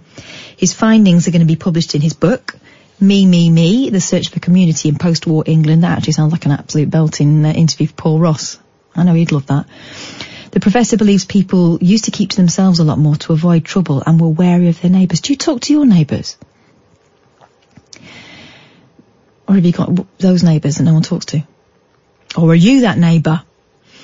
This led to people relying more on family members, but their proximity could make relationships fraught. He believes a small distance is healthy to build happy and mutual relationships. Social networks have been criticised for engendering isolation, bullying and poor mental health. All that can happen. We know all that can happen, but it can also be brilliant. So, um, yeah, tell me about your mates that you've made on social media. I'd love to hear about it. And I know that there are some really special bonds that have been formed um, online. And it's not weird anymore. When I first started out doing phone-in radio, I remember us doing loads of phone-ins on, oh God, why would you want to meet someone online, dating online and all that stuff. And I know that it's also fraught with pitfalls. There was that woman in the news that we heard about who had had this relationship with a guy who was a complete con, art, con artist. And you can, that is the danger, isn't it? You can be whoever you want to online and people can, you know, live parallel lives and all that stuff. But actually, I know people who've met their husbands, wives, you know, life partners online and it's not weird anymore. It's really not weird anymore. So things are changing. 0344 499 1000. Give me a shout. Tell me all about it. The Late Night Alternative with Catherine Boyle. You never know just where the conversation will take you. On Talk Radio. Hello, talking tonight about people you meet online and how it's not just uh, weirdos these days that do date online dating. It's become kind of a fact of life, and people are too busy often and don't want to be hanging around bars. I mean, when I was in in my courting days, it'd be a matter of going to the right pub with your friends, drinking too much and falling in someone's mouth, and then hoping you still liked them in the ne- the next day. It was that kind of thing. Society's changed. People aren't doing that so much. You look at um, the sort of 20 somethings, they're a lot more into fitness and stuff and a lot less into drinking. Some of them, I mean, I know it's one of those things that's never going to go away and sometimes I don't think it should. But, um, it's not necessarily all about, I mean, I remember going out to pubs and clubs when I was in my mid twenties and you'd be able to find my friends under, I mean, a cloud of smoke and there was a load of pint, empty pint pots. I mean, we were not a healthy generation by any stretch of the imagination. This lot, they're a bit more kind of switched on when it comes to, to what their bodies look like and not necessarily in a brilliantly healthy way, but, um, you know, I didn't used to see people jogging my age when I was growing up, put it that way. They do that these days. There's no shame in it. I can't imagine what my mates would have said if they'd have seen me jogging up and down the street. And, you know, taking selfies and letting other people see them. If my sister had found pictures that I'd taken of myself, like in sexy poses, the way people do these days and put them online, she would have had a field day. She would have absolutely bloody loved it. Things have changed. And so now it's all about kind of uh, your online presence and the kind of, um, uh, the kind of, uh, profile you portray to the outside world through that kind of artificial layer that is that is I don't know Twitter, Facebook, Instagram, all that stuff. Oh three four four four nine nine one thousand. I don't know what I'm trying to say, but you know, if you want to have a gab about that, if you met someone and had a proper relationship online, or if you've had an online nightmare, give us a shout and let's talk about it. Here's Susan. Hey Susan. Hello. Um, yeah, it's on a different subject. You know, you remember you told me to ring you back. Oh yeah. I'm in Blackpool, and I Oh, um, with my friend. Well, um, it's, got- it, the hotel of, is not haunted or anything. Well, I haven't seen anything here, but we um, have heard from the local people and the book in their ghost book of Blackpool. Um, there's um, a tram that has been seen, a 702 tram. What? Yes, there's been uh, one or two. You know, it was in their books of the haunted um, Blackpool. Yeah. And um, when they complain about it, because they say it doesn't stop, uh, the person, obviously of the company, like tells them, "Oh, we haven't had that tram out. It hasn't hasn't gone on the tram for years, you know." But there's been some people that have seen this tram, and it's a 702. but there might be some, but there could be some people from Blackpool listening to you that might know more about this. Oh, I'd love to know more. I, the only the only Blackpool ghost story I know about isn't isn't there someone called? Now I'm, I may be mangling this Yeah. because it was a while ago when I saw it, and I'm pretty sure it was on Most Haunted. Isn't there someone called Cloggy that lives on the ghost train or doesn't live on the ghost Oh, train? my my friend is here actually. Now she might know more about that. Oh, go Can on. she talk to you? Her name's Donna. All right, yeah, if Donna's up for it. About your mum's. Um, yeah, she's going to tell you about what her mum has seen. Oh, yeah, I've brilliant. just passed her over to Donna. Thanks, Susan. Hello. Hi, Donna. Tell me about what your mum saw. Yeah, that's right. Um, way back in 1984, um, when I was 12 years old, we were we just finished doing up our cottage in a place called Hatfield Heath Right. in Essex. And um, what happened was one Saturday night, my mum said to me, um, "I'm just going to take the dogs for a walk." So um, I was sitting in front of the television on the floor, and um, a few days later, my mum said, uh, when I took the dogs for a walk, when I came back, uh, she just glanced through the kitchen window. as She walked by to the back door, and she saw a ghost of a little girl, all in white, with short blonde curly hair. And she was standing above the original floor hat because we had dug out the floors because the ceilings are very low. Stop it. You see? Oh my god. Yeah. Um, but when she came in through the kitchen, the, the little girl disappeared. Wow. Wow. Yeah. And did she find out any more about what what that might have been about? Um, not really, no. God. Because the, the cottage was um, built in 1550. Wow. And another quick story. um, my dad used to go out on a Wednesday, I think it was a Wednesday or a Tuesday night with my neighbour. And um, they came back from the pub one night and uh, they were sitting in the dining area. My dad was facing the window and my neighbour was facing the Welsh dresser.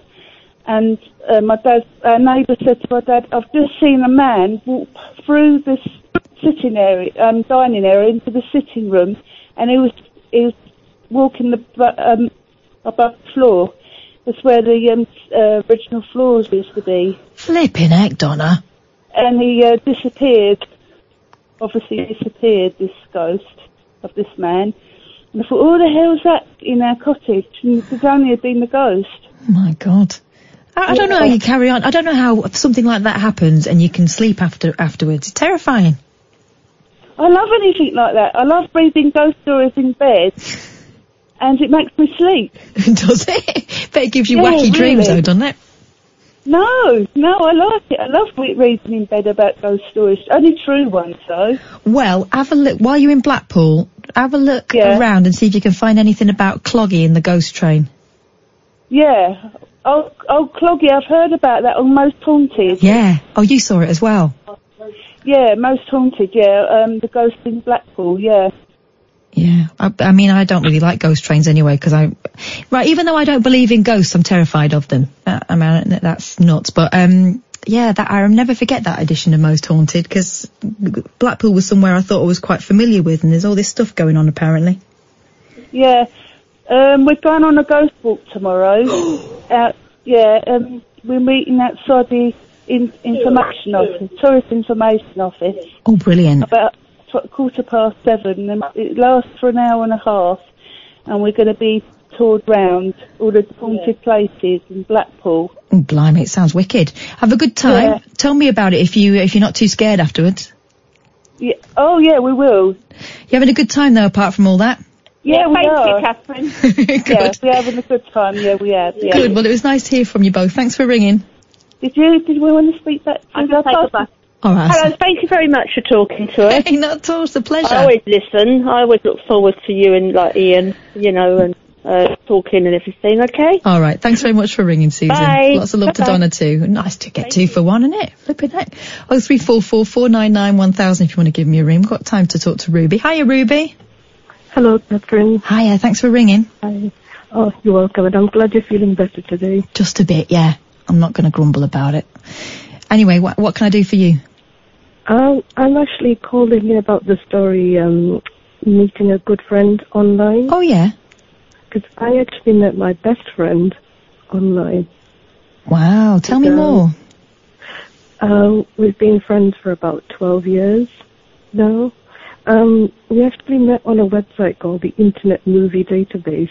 Oh yeah. Uh, they used to have um, message boards there, and but that that's all gone now. But that that's where we met, and she um, approached me there via a private message.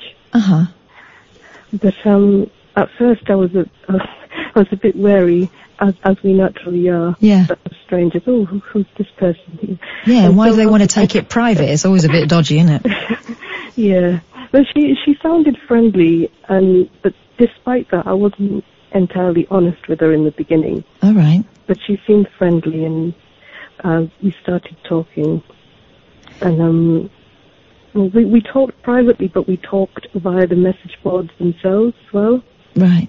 And just discovering little things about each other, and um, she'd say something, and I'd be like, "Oh, I I do that too," or "I like that too," and vice versa, and and uh, we have exactly the same background as well, and similar age, and there's so many like little coincidences between us. So Isn't that funny? it's really, yeah. And when you say you weren't entirely honest with her, what what do you mean?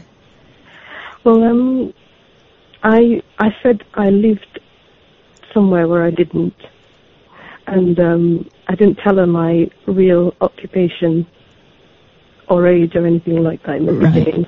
Okay, I can see why. You don't want to give too many specifics, do you? You don't know her.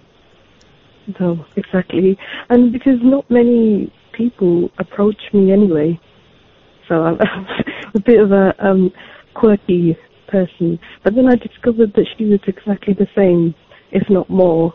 It was silly. It was silly things like that that we bonded over really. But over the years, we became um, closer and closer and closer. Brilliant. So now I consider her more like a sister. And have you met in real life?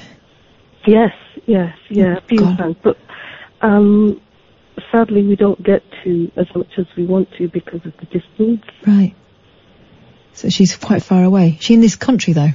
Yeah, yeah, Mm-hmm. yeah, yeah. She, What did it feel like the first time you were going to meet her in, in person? I bet you were nervous, weren't you? I was incredibly nervous because up until then we'd um, we'd only ever seen each other in pictures, like not even video, any, and, and we've spoken on the phone, so we'd had really long phone conversations.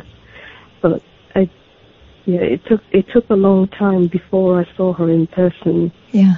and I was always um, nervous to take that first step. Yeah. But one day, I thought, you know what, I'm just going to book the tickets and go and see her. 'cause Yeah. she deserves to see me in real life, this person that she's. We, we both, like, said so many personal things to each other. Yeah, because you've got that level of protection, haven't you? You can maybe be a bit more candid because you think, well, I never need to speak to him again if it goes wrong. Yeah, and um, I, I, I still say this to her. No, I, I, I wish I had a friend like you growing up, because um, what what you were saying as well. Um, I'm sorry, I've forgotten the man's name that did the study. Oh yeah, I, well, I've forgotten it as well. Doesn't matter. Hang on, look. let's look him up and doing the courtesy of having a look. Uh, Jon Lawrence from the University of Exeter. Yeah, look, what you were saying about you can have things, more things in common with somebody that you've met online. Yeah. Because um, despite having like good friends in real life growing up, I, I hadn't had as much in common with them as Yeah. I did with her. Yeah, you Like, get kind of get thrown together with people, don't you? Yeah. Um, I um I wasn't um like I I'd met a lot of um mean people on that site as well. So uh, many times I just thought, you know, I'm going to delete my account and Yeah. never come back on again. And at one point I did take a short break, and but she inquired about me. She said, "Oh, where is so and so?" My my screen name. Yeah. And um, so we reunited again, and thank goodness I hadn't deleted my account. Such a good story. Thanks for giving us a shout, Ruby. I've run out of time, but I'm really, really interested to hear your story, and um, I'm glad you found a friend. Yeah, a really good friend as well, so I've been lucky. Brilliant. Thanks for ringing. 0344 You're listening to the Late Night Alternative. I'm Katherine Boyle. The Late Night Alternative with Katherine Boyle on Talk Radio. Stop me, oh, oh, oh, stop me.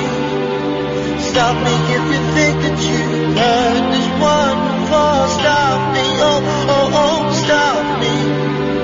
Stop me if you think that you heard this one before. Nothing's changed. I still love you. Oh, I still love you.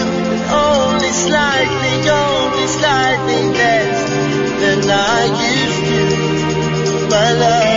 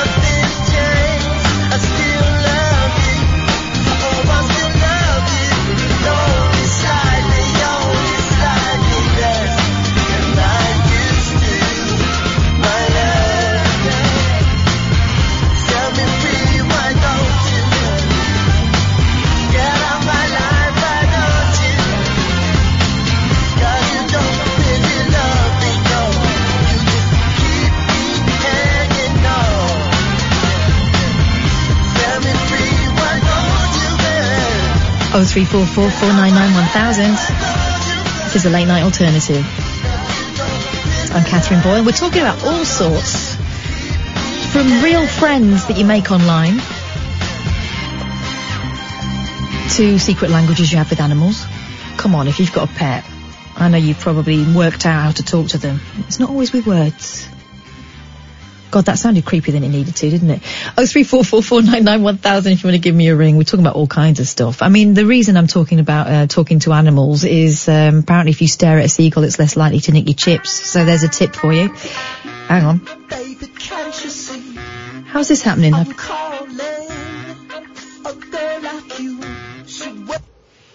How's that happening when my um, fader's down? That's actually nuts. Oh, okay. Think next door's fader's possessed. It's right down here. Absolutely mad. mad. Uh, I've got the right person on the line to talk about it though, because Catherine's there. You're spooky, Catherine, aren't you? Yeah. did you hear that? My fader was right down, and you could hear um, some delicious music. I did. I did hear that. Oh. Thanks for giving me a ring. What have you got? Um, well, I wanted to relate to you a story that happened to my brother. Um, I, it, it is true, honestly. My brother is, a very, um, he's deceased now, but he was a real Jack the Lad um, from the East End of London. Um, he used to be a, a driver for the, the, the Kray twins. So he, he, he didn't take anything seriously. Um, but he was in and out of of jail for quite a lot. I mean, my mum disowned him. That's how bad it was. Um, so he went into Pentonville and um, they put him in a, a cell and um, they they normally sort of ask you the basic questions, one of which is what's your religion? Um, and he said, you know, well, I don't believe in anything, but I was raised a Catholic. And they said, right, okay, we've got a, a, a priest, you know, would would you like to talk to him? Um, my brother said, well, you know, whatever you want, don't care. So this priest came in. There was two bunks in this cell. My brother sat on one, and the priest sat on the other one. Um, and he was opposite him. And he was asking him all these questions, but he was wringing his hands all the time, this priest, and he had his head down, looking at the floor. Right. And um, he says to my brother, "Oh, do you, if you don't believe, um, do you believe in the devil and all that?" And my brother said, "Well, no, not really." He said, "Because you know, I don't believe in God. Why should I believe in the devil and all this sort of stuff?" Um, and he said, "Well, okay." He said, um, "So where do you think your soul goes afterwards?" And my brother got really uncomfortable, Don't really blame him. uncomfortable. Don't blame him. Can't get away from that. No. And um, he said to him, look, Father, because he was very respectful, he said, look, Father, I don't want to talk about all this. I don't believe in it. Don't talk, I just don't want to talk to it. And um, the priest said, well, I think you should talk about it. It's very important. And he lifted his head and his eyes were glowing red. No, stop it. I, I, I swear to you, my brother, and my brother does not frighten easily. He does not frighten easily, well, he didn't frighten easily at all. And um, he said, he said to my brother, "Look, Francis and all that," and my brother was going mental, looking for a guard. And in the end, the guard came along, and my brother said, "Get him out of my cell. Just get him out of my cell." And um, of course, they brought brought the priest out of the cell. Um, by which time there was nothing wrong with the priest. His eyes were fine, but my brother never forgot it and never, ever, ever allowed the priest to be called to him because he was he was just living in terror. God. You know, and um, I never forget the look on his face. And he only ever told you the story when he'd had a drink, um, because that's the only time I think he had the good luck or, or, or strength of character to tell the story. He wouldn't tell it when he was sober, but um, that that's that honestly that's a true story. He was absolutely terrified with this priest, That is like the stuff of nightmares and It is. horror It is. films. Yeah, yeah, and and you know whether or not I don't know who he was. I don't. I don't know. You know where he, what he was doing or anything in that place. But I know that he went. He went to my brother, and that was it. You know, Uh, my brother never forgot it ever. God. Um, I mean, well, the scientific thing, you know, if it had, you know, I'm taking your word for it, but Yeah. it could be that your brother was in, you know, in shock or Exactly. having we some- don't know. something going on, but that's flipping awful. Yeah. What a thing. But he really didn't he was convinced it happened. Oh, without a doubt. And he does. He he's not the type of he wasn't the type of person, as I say, to make things up or to get scared of stuff. My brother did just did not frighten. He was the type of bloke who would stand up to anyone and, and have a fight. So he just did not frighten, but to see him talk about this experience, whether there was more to it and he never told us, I don't know. Yeah. But he certainly, definitely believed it happened. Yeah, something happened to him in that cell, didn't it? Yeah, yeah. How And long was he? in How long was he in prison, Catherine? Yeah, How long? six months. Right. He was in and out all the time. Um, you know, he was he was used to it. How much older was he than you, or is he your kid brother? Oh no, he was way older than me. Right. Um, he was probably about thirty years older than me. Thirty. Yeah, my mum had um, ten children. Flipping heck. Yeah. yeah, nice big Irish family. She must have been some woman. Yeah, she actually she was. She was a force to be reckoned with. My mum. She didn't have to shout or raise her hand. She just looked at you and you stopped immediately. Right. And was your dad about? Yeah, yeah, yeah. He was very quiet. My dad was anything for a quiet life. Don't blame him with ten kids. Yeah. heck. Yeah. I mean, he took on nine, and then they had me, so Right. it's ten. Oh right, so he was your dad, but not the nine. No. No. Wow. I mean, that's a that is something to take on, isn't it? Uh huh. Yeah, he did. He was a good soul, my dad. Very, very good person. Um, but like all the Irish boys, um, liked his drink, Right. which didn't help. I bet. But um, so, so your mum was like the kind of um, she was a matriarch, the definitely. matriarch. That's the word I was reaching for. Yep, she was definitely the one in charge. Yeah. hmm Some, Yeah. some woman. so how are you keeping, Catherine? Oh, I'm all right. I'm not too bad. Um, my toes all healed up now, so the amputation went well. So, yeah, I'm back to walking. So it's all good. Does it feel different? Uh, doesn't feel different. I feel like I've still got it, funnily enough. Does it itch? Yeah. And it pains sometimes. It really pains. Oh my god! How'd you sort that out? Um, I, I tend to. I mean, I've got really strong painkillers for the cancer. I've got um, liquid morphine, Right. Morph. Well, that's going to help then, isn't it? Yeah. So, um, yeah, it does. It, it, it sometimes it feels funny, but the majority of the time it's okay. Does it completely knock you out the morphine? Uh, sometimes it does. Sometimes it does, but because I'm on a cocktail of drugs, the others don't help Right. because they all sort of mix together. The only thing I know about that stuff is when my grandma had um, cancer, she was on that, and it, it, it spaced her out. Yeah, yeah, it can do. But She was seeing all sorts. Yeah, well, when I when they first gave it to me, they gave me in a hospital. They gave me an overdose of it, and I woke up.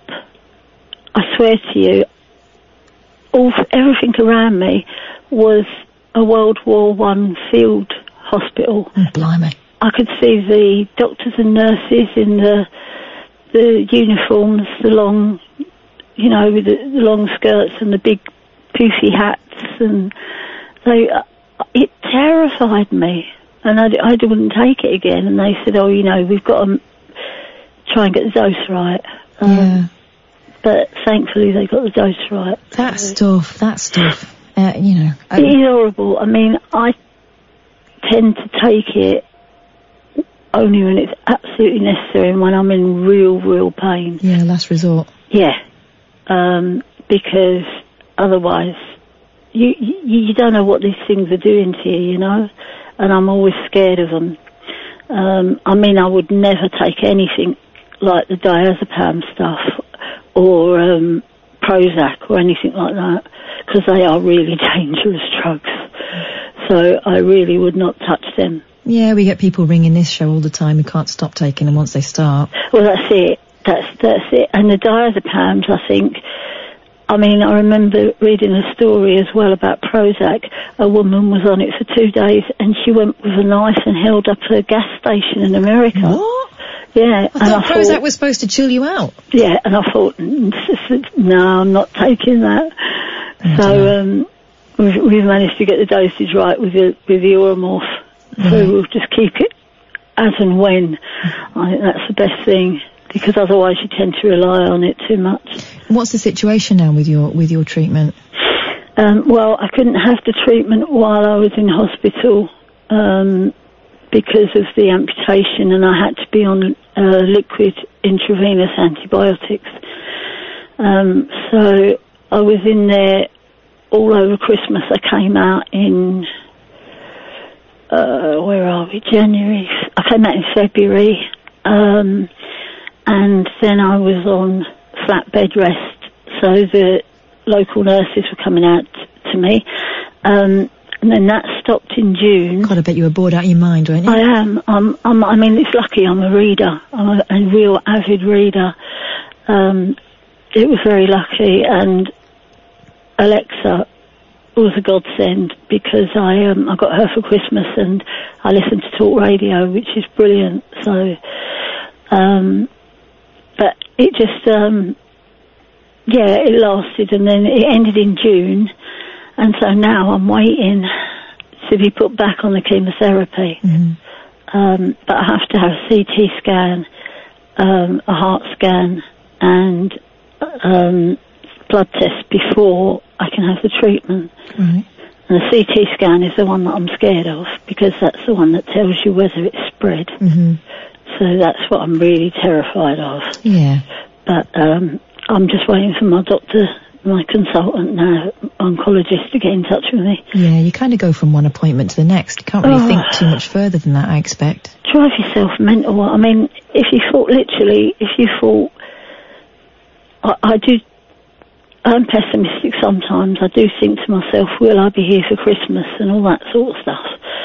Uh, but my husband's brilliant. He's, he's really one of the best, you know, and he's very, very supportive. Yeah. So I'm lucky in that way. Um, but it doesn't stop me thinking. No, and you've got plenty of time to do that as well. Exactly. If you're on bed rest. Yeah, exactly. So, but other than that, everything's tickety boo. And there are people worse, a lot worse off than me. Well, I mean, that's what pe- that's what you have to tell yourself. It's, Well, you do. You look at the little kids in hospital. They don't have a chance. They've been born with it. I know. They haven't even had a life. You know, and that distresses me terribly Mm-hmm. um, when I look at it because, you know, I was my birthday yesterday. I was fifty-four. Oh, happy birthday! Thank you. And I suddenly, I thought, you know what? I've had 54 years on this planet. These little kids have not even had a day out of hospital. You know? I know. Do you know what? That's one of the reasons I don't believe in God anymore. Yeah, it's very hard to. I mean, I cling on to my faith like, oh, like there's no tomorrow. Yeah. Um, but it is very difficult, and I understand people when I see them with their little babies. Uh, I couldn't imagine going through that. No. I've got I've got a friend who um they started their family really early. Yeah. Kind of accidentally, right? And there were the kids in school that everyone thought, oh, they haven't got a chance. What they're doing, they're idiots. And of course, they're the ones that got the strongest marriage and the strongest partnership, and they've had you know quite a few kids since the first one. Yeah. So you know, it was no accident really. They were supposed to be together. Exactly. Um, yeah. But their second child didn't make it, um, and he was very ill from being really little. And they're really kind of, uh, really very strong uh, Yeah. Chris- Christian faith. And I had the conversation with them about it. I said, "How can you believe after all you've been through with that poor baby?" And they said, "Well." Well, they, this is the way they justify it, and I, I you know, if, if it works for them, that's great. But they said that they believe he was like a teaching soul, and he was there about, he was there to show them, you know, that um, the power of faith and all that. Yeah. A teaching soul, imagine.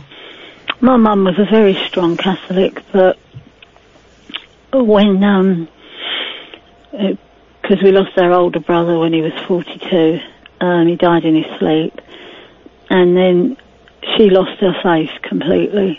She wouldn't talk to anyone about it because she just believed there was no God that could take her son away. and then six months she lasted and she died, and then six months my dad lasted and he died. God. You know, so I was left in the house on my own. It's, it's funny about people that that go shortly after losing someone uh, Yeah. that they love that much. It's like they sort of give up, don't they? Yeah, it is. My dad definitely gave up Yeah. because he adored my mum. They would argue like cat and dog, but they adored each other. Mine are a bit like that. Do you know what it what it is with my mum and dad? They don't. don't it's not strong arguments. It's just bickering, right? That's it. That's exactly right. But they they there were always kids around, and I think what's happened is now there aren't kids in the house. yeah, That's just what they do. yeah, yeah. Oh, my mum was typical Irish. She'd walk past my dad and say, "Are you still breathing?" you know, things like that. Um, but they didn't spend a night apart. Oh. Um, you know, it was only when she she took a massive stroke Yeah. was, uh, was she taken into hospital. That was the only time. What do you know about the the the dad of the nine kids? What happened there? He was um, he was an Irishman, and um, he, he came over to England. He was a gardener, um, and he came over to England to take a job at Victoria Park as a gar- as a groundskeeper. Right. And he was 42. He was going to work one day, and um, he got to the top of the steps of Bethnal Green tube station, and collapsed and died of a massive heart attack. Good God. Mm. And there's that 42 again. So she lost Yeah. a husband at 42 and a son at 42. Yeah, yeah. Poor woman. Yeah, she, she, oh yeah, and then she, because she was in Ireland at the time, so she came over here because obviously he had a, a tied house and everything with Vicky Park, and um, she moved into that, and she just, I think she worked about four jobs to keep God. kids. Well, this is it. We've got nine kids. It's, uh, Yeah, but they they couldn't do that today. They, they couldn't do that today. They would be absolutely gobsmacked. how did she manage with the, um, obviously, childcare was something else back then. I'm imagining the older kids looked after the little ones. They did, and my auntie came over, Right. um, and she lived with them. Um, but unfortunately, it doesn't sound like we had any fun, but we did, I assure you. It sounds very Victorian. Yeah, she had a, my auntie had a, a, what they now know as an epileptic fit, but they didn't know then. So they took her into an, um, into an asylum and gave her cold baths and gave her electric shock treatment. And this was a woman who was so used to coping for herself. She used to go abroad on her own and go to the theatres and all that. on Wow, that's own. like a proper modern woman, that. Yeah, yeah. So And, what, this um, treatment destroyed her, I'm imagining. completely. Um, she died in the asylum. God, God, Catherine. We couldn't get her out. Um, they wouldn't allow it. Um, so they had to have a signatory um, who was a parent. Well, none of the parents were alive. Um, so yeah, she died in the asylum. It was it was awful. It's incredible. We're talking, 1940s, 50s? Yeah, yeah, fifties. But you see, you've got to realise she was taken into one of the the Magdalen asylums. Ah. Um, so she was really badly treated in there. Yeah, and I imagine being quite a strong, forthright woman didn't go down very well. No, not at all. Not at all. So, but my mum was always strong and she was always, you knock her down, she gets up. I mean, she got scarlet fever at the age of, I don't know, 25 or something. She had three kids then. And they said, you'll never walk again. And she said, oh, I'll walk. She said, I've got children. And she used to drag herself out of bed, which is practically unheard of. You wouldn't do that, you know. But she was a strong woman, very strong. God. She ran two businesses at the end. Did she? What was she doing? Um, well, one was an antique shop, and one was a, what you'd call a second-hand furniture shop. So, but the second-hand furniture shop kept the antique shop going. Right. You know. Um, yeah, because people are less intimidated by second-hand furniture than they are they about are. antiques. Yeah. Yeah, of course they are. But um, but yeah, she always she always made a living, and she always had a house for her kids. She would never have social services round or anything like that. She just went out and she made a living.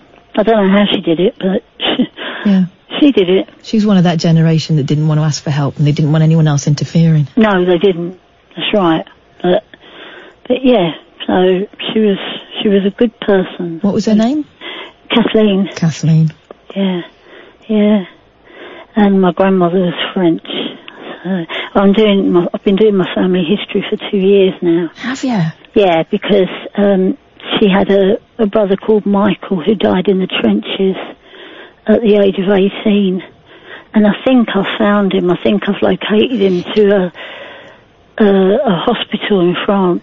It's so hard, isn't it? I, I don't know whether things have changed. I know when Genes Reunited first came out, I had a little stab at trying to find because my grandma that died last, two, well, was it last year, year before now? God, it seems like mm, it seems really fresh, but it isn't.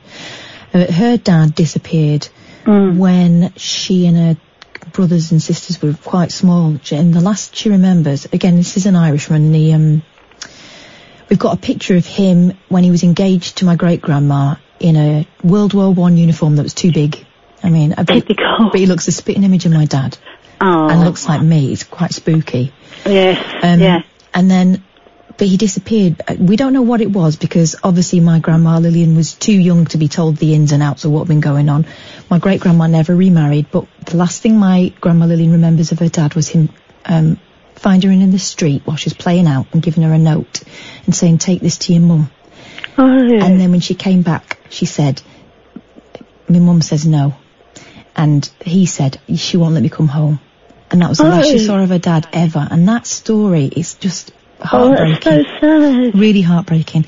And all the way to, towards the end, we, we were trying to find him, but of course it's really difficult. If, I tell you something. If you had relatives born in Southern Ireland, it's impossible because Cromwell burnt all the records. It's all that- the parish churches. It's that and looking up, you know, surnames. For example, trying to find the other side of the family, trying to find a Boyle, Oh, yeah. Boyle that came over at the turn of the century. I mean, take your pick. It could have been any of them. Exactly, exactly. But I found, I mean, we had a a situation in the East End of London where my brother was playing, my two brothers were playing with their friend on the roof of a building, and um, the roof collapsed, and my two brothers were injured, but their friend, a guy called Tommy Jitterbug, was killed, um, and my mum used to carry a little piece of paper of the newspaper story because it was in the news of the world. So I said to Stuart, my husband Stuart, I said I need to go to um, Colindale to the National Archives of Newspapers and see if I can find this bit of paper because it's all faded now. Yeah. Went in there, um, said to the lady, you know, I'm looking for this. She said, well, is there anything unusual? And I said, well, the boy that died, his name was unusual. So I told her. She came out. It had made every national newspaper. Was it like a bo- like a bomb site or something they were playing? in? Yeah. Right. Yeah. Yeah, they were supposed to, the government was supposed to have, or the council was supposed to have knocked the building, Right. but they left it. And um, it turned out that they went, they took all of this to Parliament about these bomb sites being, I mean, it was amazing. I thought it was just going to be a little clip in the paper.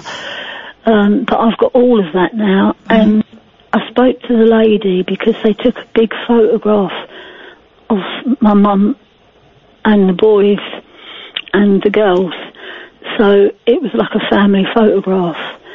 And we had it, but it was, it had been ruined because it had been folded over the years. So she sent it to me. She said, I'll send it to you in a pristine copy. And I said, thank you. And I got this envelope and I, I got the picture. And then there was a little note from her saying, don't know if you'd like this. And it was a picture that no one had ever seen of my mum and my brother that was injured. Wow. And he was, my brothers, all my brothers are tough. Yeah. And I sent it to him for his birthday and said, this is just for you. and his wife phoned me and she said, I've been married to him for 35 years and I've never seen him cry. She said this morning he opened that bloody picture she hmm. said, and he ain't stopped. No. And I thought, oh my God, I hope he's all right, you know. But power of photographs. and Yeah, and you know what? We didn't take as many photographs back then. No, no. It was I a special occasion. You dress up, weren't you? I was always the one that took the photographs. Hardly anybody else took photographs in my family. I've been to see some of Don- Danny Baker's films, uh, sorry, shows, and, and I know in his books as well he says the same thing. He says, I, I look at the photos we've got, and we've got like one picture of the whole family together, and the rest of the time we take photos on holiday, and we'd be taking a picture of a flipping sheep or a or a church or something, and I'd be thinking, turn the bloody camera around. Yeah, yeah, it's typical. It's absolutely typical. But trying to locate your family, I, I love it. I love it when a piece comes together. And you just think, oh wow, that's it, another puzzle. And then I sat here with my sister a month ago and told her how far up I was and that I might have found Michael. And she said to me, oh good, you can have a look for Maisie. Oh, another I one. Said, Who's Maisie? She said, oh, she was Mum's twin sister. What? She died. And I thought, do you know what? I could have strangled her. I really could have done. I thought, you've known I've been doing this for like past five years, and it's only now that you tell me about Maisie. But, so that's another one to look for now. Blimey, well, you're going to be busy, Catherine. I will. And. It's been a real pleasure talking to you tonight. I'm glad we've had a bit more time. Yes, thank you. Yeah, thank you. Um, and it's um, it's been lovely talking to you because you're very um, you're very sympathetic and you've you know you've got a very reassuring way about you. Oh, So thanks. Thank it's you. lovely. All right. Um, did, did he find his passport? Yeah, he did. He went away, and uh, we're talking about Ian, of course. Yes. Um, he went away, and he's been he's taken the boys to gladiator school. They've been to a pizza making workshop. They've Oh, they've wow. not stopped. They've been having the most wonderful time. Yeah, they'll love it. They'll Yeah. love Italy. Oh. Rome is fantastic. Do you know what? He's making some brilliant memories with them, and you know, it's Yeah. been it's been a tough time, and I'm really pleased to see him enjoying life the way he is at the moment. Exactly. I, I was going to say to him before he went, if he goes to the um, St Peter Square on a Wednesday, he'll, he can hear Papa preach because he preaches every Wednesday. that he's in situ. I think they were I think they were fighting each other at the gladiator school when uh, Papa was preaching today. Oh, that's what it is. You see, that's what it is. Anyway, you- Um, you, know where I am. Catherine. If you want to chat, Thank you. take care of Thanks a yourself. lot. No, yeah, you too. Bye. Bye bye. Oh three four four four nine nine one thousand. This is a late night alternative. Experience the unconventional, the unpredictable, and the completely unorthodox. The Late Night Alternative with Katherine Boyle on Talk Radio. Completely free switchboard now. So if you were holding back and you were feeling like giving me a ring, now is the time. Oh three four four four nine nine one thousand. But I think plenty of you are just like drifting off to sleep now, and um, and in that sort of state where you're listening to the radio kind of with one ear. And maybe now is the time to be able to influence your dreams. So I'm thinking I might tell you something quite horrific so you have a weird one. How about this? A cannibal parrot dubbed Squawkzilla that was as big as a human child, oops, and with an enormous bone-crushing beak has been unearthed by scientists. This is not a drill. Scientists have revealed the monster bird, Heracles inexpectatus, you're telling me it was inexpectatus, who would stand a metre tall, feasted on the flesh of other birds. I think this deserves more dramatic music. Hang on, let's do that. Uh, YouTube. Do you think if I put in parrot music, I'll get, I'll get something? We know what YouTube's like. Hang on. Um, hang on. All right, let's try this. Let's see what they give me when I do this. What's this? Is that fader going up in there? Right, let's try this. Here we go. This sounds significantly parroty. Scientists have revealed the monster bird Heracles inexpectatus would stand one metre tall, feasted on the flesh of other birds. The team who've uncovered the creature have dubbed it Squawkzilla after it was found in New Zealand. It was as big as an average four-year-old child and weighed almost a stone when it roamed the earth some 19 million years ago. The absolute unit, this is the words of the Daily Star, the absolute unit could crack open any shells containing nuts or seafood and rip other birds to shreds with its huge hooked beak. Co-author Professor Mike Archer of the University of New South Wales said, alright, I'm going to do the Australian accent, who cares? Heracles is the largest parrot ever, no doubt, with a massive parrot beak that could crack wide open anything it fancied, may well have dined on more than conventional parrot foods, perhaps even other parrots. Alright, so you're guessing, are you? Chancer. The animal was twice the size of New Zealand's cri- critically endangered kakapo, previously the largest known parrot. Its official name, Heracles inexpectatus, is to mark its Herculean myth-like proportions and strength. And the second half of the name denotes the surprising nature of the discovery, Struth. The animal was pieced together from the discovery of two complete shin bones. Corresponding author Professor Trevor Worthy, a paleontologist at Flinders University in Adelaide, South Australia, said New Zealand is well known for its giant birds. Not only moa dominated avifaunas, but giant geese and adzebills shared the forest floor while a giant eagle ruled the skies. But until now, no one's ever found an extinct giant parrot anywhere. It was similar in size to the legendary dodo, the giant pigeon hunted to extinction in the 17th century by sailors visiting the Mascarene Islands in the Indian Ocean. So you'd know about it if that landed on your shoulder. Professor Worthy said, at about a metre tall and weighing seven kilograms, it was the world's largest parrot, far larger than the flightless New Zealand kakapo. That's kind of what they just said, isn't it? Like the kakapo, it was a member of the ancient New Zealand group that seemed more primitive than parrots that thrive today on Australia and other continents. Heracles was dug up on a famous fossil site in central Otago known as St. Bathans, a graveyard of prehistoric animals from the late early Miocene. Professor Worthy, here he is again, says we've been excavating these fossil deposits for 20 years and each year reveals new birds and other animals. While Heracles is one of the most spectacular birds we've found, no doubt there are many more unexpected species yet to be discovered in this most interesting deposit. Heracles lived a diverse in a diverse subtropical forest where many species of laurels and palms grew with podocarp trees. I'm reading a lot of words out here and none of us know what they mean, let's be honest. Co-author Professor Susan Hand, also from the University of New South Wales, said, undoubtedly these provided a rich harvest of fruit important in the diet of Heracles and the parrots and pigeons it lived with.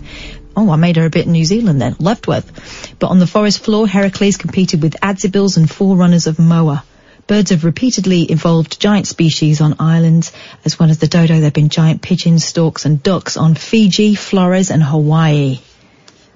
I mean, you look at a bird now, and if you imagine it without feathers, it's not that much of a stretch to see how they were related to the dinosaur. They flipping look like it, don't they? Uh, we've got a quick break, and then we've got Andrew and Rainbow George. But if you want to give me a ring, feel free. We'll try and squeeze you into 0344 499 1000. You're listening to the Late Night Alternative. I'm Katherine Boyle. The Late Night Alternative with Katherine Boyle. You never know just where the conversation will take you. On Talk Radio. God, and just like that, it's nearly one o'clock in the morning. How did that happen? Oh three four four four nine nine one thousand. I can just about squeeze you in if you give me a ring quick, because uh, Paul Ross is going to be here in a bit, and then there's no stopping us. Hello, Andrew. Hello, Kath. Hiya, thanks for hanging on. That's okay. I've been listening uh, on and off this week because I listen on and off because I normally listen to the uh, listen back at work Oh, the yeah. whole show. Mhm. And I've been listening to you this week, and it's been very, very calming. You've got a very, very calming voice. and, it, it, do you know who you remind me of? I don't know if it's Little or Big that did those um, those those those bits of um, calming voice things. Yeah, yeah, that was Little. Little. Yeah, Little. You sound exactly like. Yeah, well, the apple doesn't fall far from the tree, does it? Yeah, go, yes, this, you've got this voice. They just make people listen to radio and go, oh, yes. Well, good. a lot of people like phoning when Ian's there because he's singing. Oh, he's singing. Oh, he does me in. But um, when Ian's on, he's like loud. And they finally go, yes, Ian, la la la.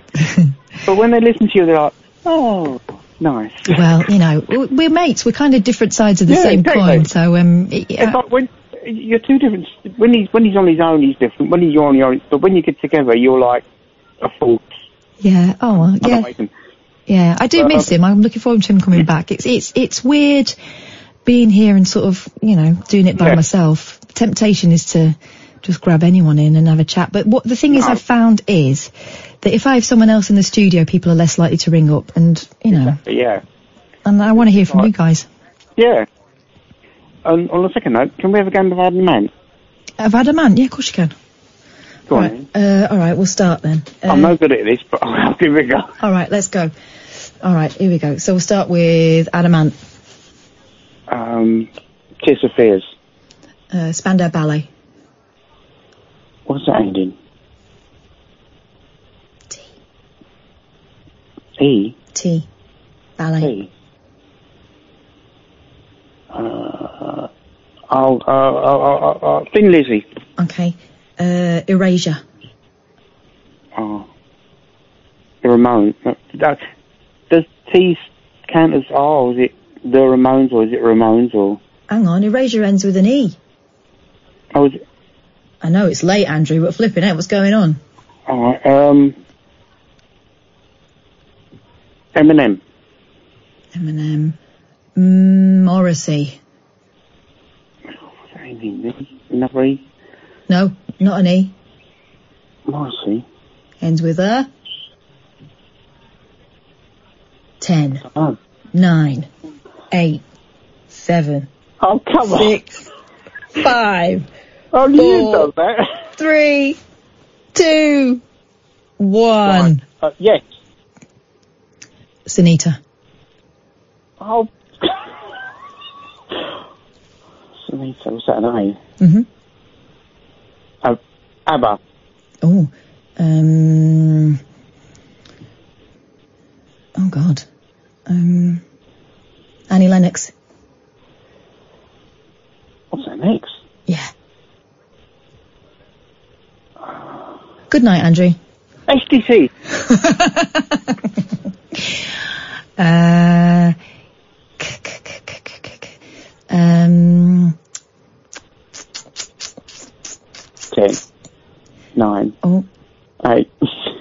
Cars. Cars. S. Ten. You know what? I'm, I'm done. Nine. Very big on George. Let's let let's shake hands and end as friends. Yeah, thanks very much. Thanks very much, Andrew. Nice try. Hiya, George. Hi, Kath. Hello. You were talking about your religious education earlier, Yeah. And uh, And the curate that ate a uh, flower. yeah, and it ended at the age of twelve. You said, "Did you ever read the Bible?"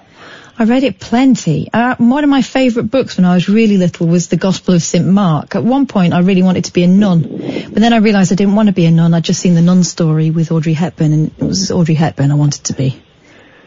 Did you notice how e- each gospel contradicts the other?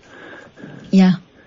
But isn't that mostly because they were written after the fact and they've been edited since? And No, the, the contradictions are there deliberately to make you see that this doesn't fit together, and and and uh, it, it's uh, for instance the inscription on the cross is different in each gospel. I think the first gospel was written about 40 years after the events were supposed to have happened, and the last one was written about 150 years after the events were supposed to have happened. But uh, the Jesus stories are, are, are obviously mythical stories that have deeper meaning, and and and uh, the contradictions are there to show you the different time periods and to show you that yeah, this doesn't doesn't fit together. This does, does doesn't make sense. yeah, but that would imply that you've got one person overseeing the whole lot, wouldn't it? How do you mean? Well, because then you would need some sort of um, agreement on what the the truth is that you were funneling people towards. Well, I'm saying the truth. The truth is is not in, in, in the mythical stories. The truth is in in the timeline that is being a- outlined. Yeah. And, So who's in charge of the timeline? um, How, how do you mean who's in charge of the timeline? Well, you said that the right. If, if each of the if each of the gospels contra- has contradictions, but they're put there on purpose to try and lead you towards something else. Yes. So there has to be some sort of agreement as to what it's leading you to, surely. Well, it's. I mean, I mean, the mystery is is who who, who wrote the Gospels and and who, who who inspired those those writings. It's it's it's. Uh, Ah, right. So you're talking about a sort of a divine power. Yes. Yeah, no, I, I, I, I, I'm sure there are divine powers and, and diabolical powers as well, and, and, and, uh, we are all actors in, in, in this mystery play. You were talking about dreams earlier. Dre- dreams are transmitted to us and, and, and, uh, I, I had many, many dream experiences back in, in 1976 when I, I went through these six months of mystical experiences during which I, I was guided to read the 66 books of the Bible and link them to the 66 chapters in the prophet Isaiah and uh, was really uh, guided to see the truth that lies behind the the mythical stories, and the truth is is in in the prophecies. And I, I suppose that we are at a time when certain biblical prophecies are, are, are going to come come to pass. Or during that time, you were having some sort of mental break. No, no, no mental break. It's it, it's uh, my experiences were very clear and very real, and I spent nearly six years trying to write a book about what I'd experienced, and never finished that book, and and uh, was given things to reveal 43 years ago, which I'm still looking to reveal, and. Uh, but I think I'm close close to do, doing that. George, might I ask a question? It's Paul Ross. I've just come into the studio at Ca- Cass' uh, invitation to tell you what's on our show. But why do you think these prophecies happen to be coming true now in your lifetime, when over the past 2,000 years, all the scholars, all the prophets have thought it was going to happen in their lifetime? Why now? Well, just because of what's happening, and I, I, I There've always, men- been, there've always been things in the Middle East. There've always been, you know, the Great Whore of Babylon, the B666. People thought about it, Napoleon. People thought about it about the about Genghis Khan. People thought no, about no, it. six six six is is clearly Jesus Christ. Is is Well, the whatever. But I'm saying is, why why why are you so convinced it's now in your lifetime? Is that not a form of, you know, almost ego? No, it's it's I, I'm linking myself to uh, a biblical prophecy, and and uh, John's Gospel, chapter 16, verse 13, talks of a time about a character uh, who will play the part of the Spirit of truth, and it says he will guide you into all truth, and he will show you things to come. I, I, George, I do don't- you think do you think that the first person who thought they were joined to that particular verse? Um, I don't know. Of course, I, of course I, you won't. As I said, every every generation there's a kind of millennial philosophy when people think the world is going to end or revelation is going to come Yeah, or the things rapture is going to worse. descend because they think you know now is the time of judgment and we've always thought that and that's one of the that's one of the things that I think has made Christianity endure that sense of promise and that sense of judgment. Well, I mean, first of all, uh, according to the book of Revelation, you get the apocalypse, which I see as being the collapse of the powers that be. And I, I think that But is George, they thought that when the Black Death was happening in the 13th century. There have always been apocalyptic moments in human history. They've thought that throughout human history. I'm asking you, why now? um, Quick one, be- George, because we have to go. because of uh, many uh, references to the people of the islands, and I believe that we are the people of the islands, Uh, and I, I, I suppose that the people of Britain and, and Ireland are going to join together and lead the way to a wonderful future. Okay. Night night, George. No, night. Bye. Good Welcome. morning, Kath. How are you doing? I'm all right, thank you. Some fascinating call. It's a very moving female call you had. I Yeah, didn't catch her name. Catherine. Catherine. Yeah. That's Came a on to tell me name. a That's a terrible name. Terrible. and her mother was Kathleen. Yeah, when the pre priest's eyes went red, talking to the brother about where does your soul go and demonic possession and stuff. And that's the thing about this show. We start in one place and we ended up talking about her mother, who sounds like a proper redoubtable woman. Ni- ten children. Flipping heck, I don't know how she in the care it. of that dreadful Magdalene Sisters organisation as well. Oh my God, I, I. I saw that film um, without any no idea of what it was about. Same. And I came out absolutely on the floor. So Paul, I mean, Philomena covers the same kind of territory. The That Judi Dench film, oh, that film had me in bits. Yeah, it's a lovely, and what a, a remarkable show. What a remarkable woman she must have been in real life. Yeah, absolutely. Brilliantly played. Well, on the show this morning, we're going back 940 years because it was AD 79. Boom. Vesuvius erupted Pompeii. Right. And there's a brilliant exhibition. I've yet to go around it, but they've sent me the catalogue, which is very kind of them, looking at basically life in Pompeii, a day-to-day life, and particularly what they ate Yeah. from the frescoes, from the food. They've even examined. If you're having a late takeaway, I apologise. The contents of some of the latrines that were then covered in lava and stuff and fossilised. So I'm looking forward to that immensely. And we've got the American insurance agent who will insure you, and he's had thousands of customers, and he's paid out twice, will insure you against alien abduction. God. He's on the programme. How'd you prove that?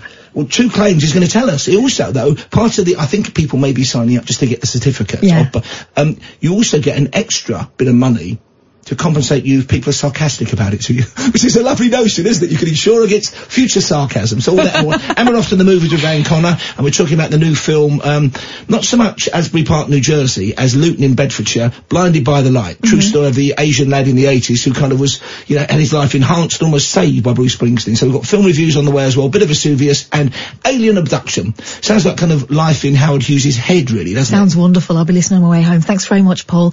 Paul coming up next. Me going now. Well, thanks very much for your company tonight, and thanks very much to the team next door for uh, guiding me through it. Apologies for all the technical difficulties. Completely my fault. I mean, you know, all the technical difficulties. My flipping fader. Anyway, doesn't matter. Uh, what matters is you were here tonight, and thanks very much for keeping me company. I shall be here tomorrow with a late night alternative coming up, though. A real treat for you with Paul Ross. Night night. We are Talk Radio.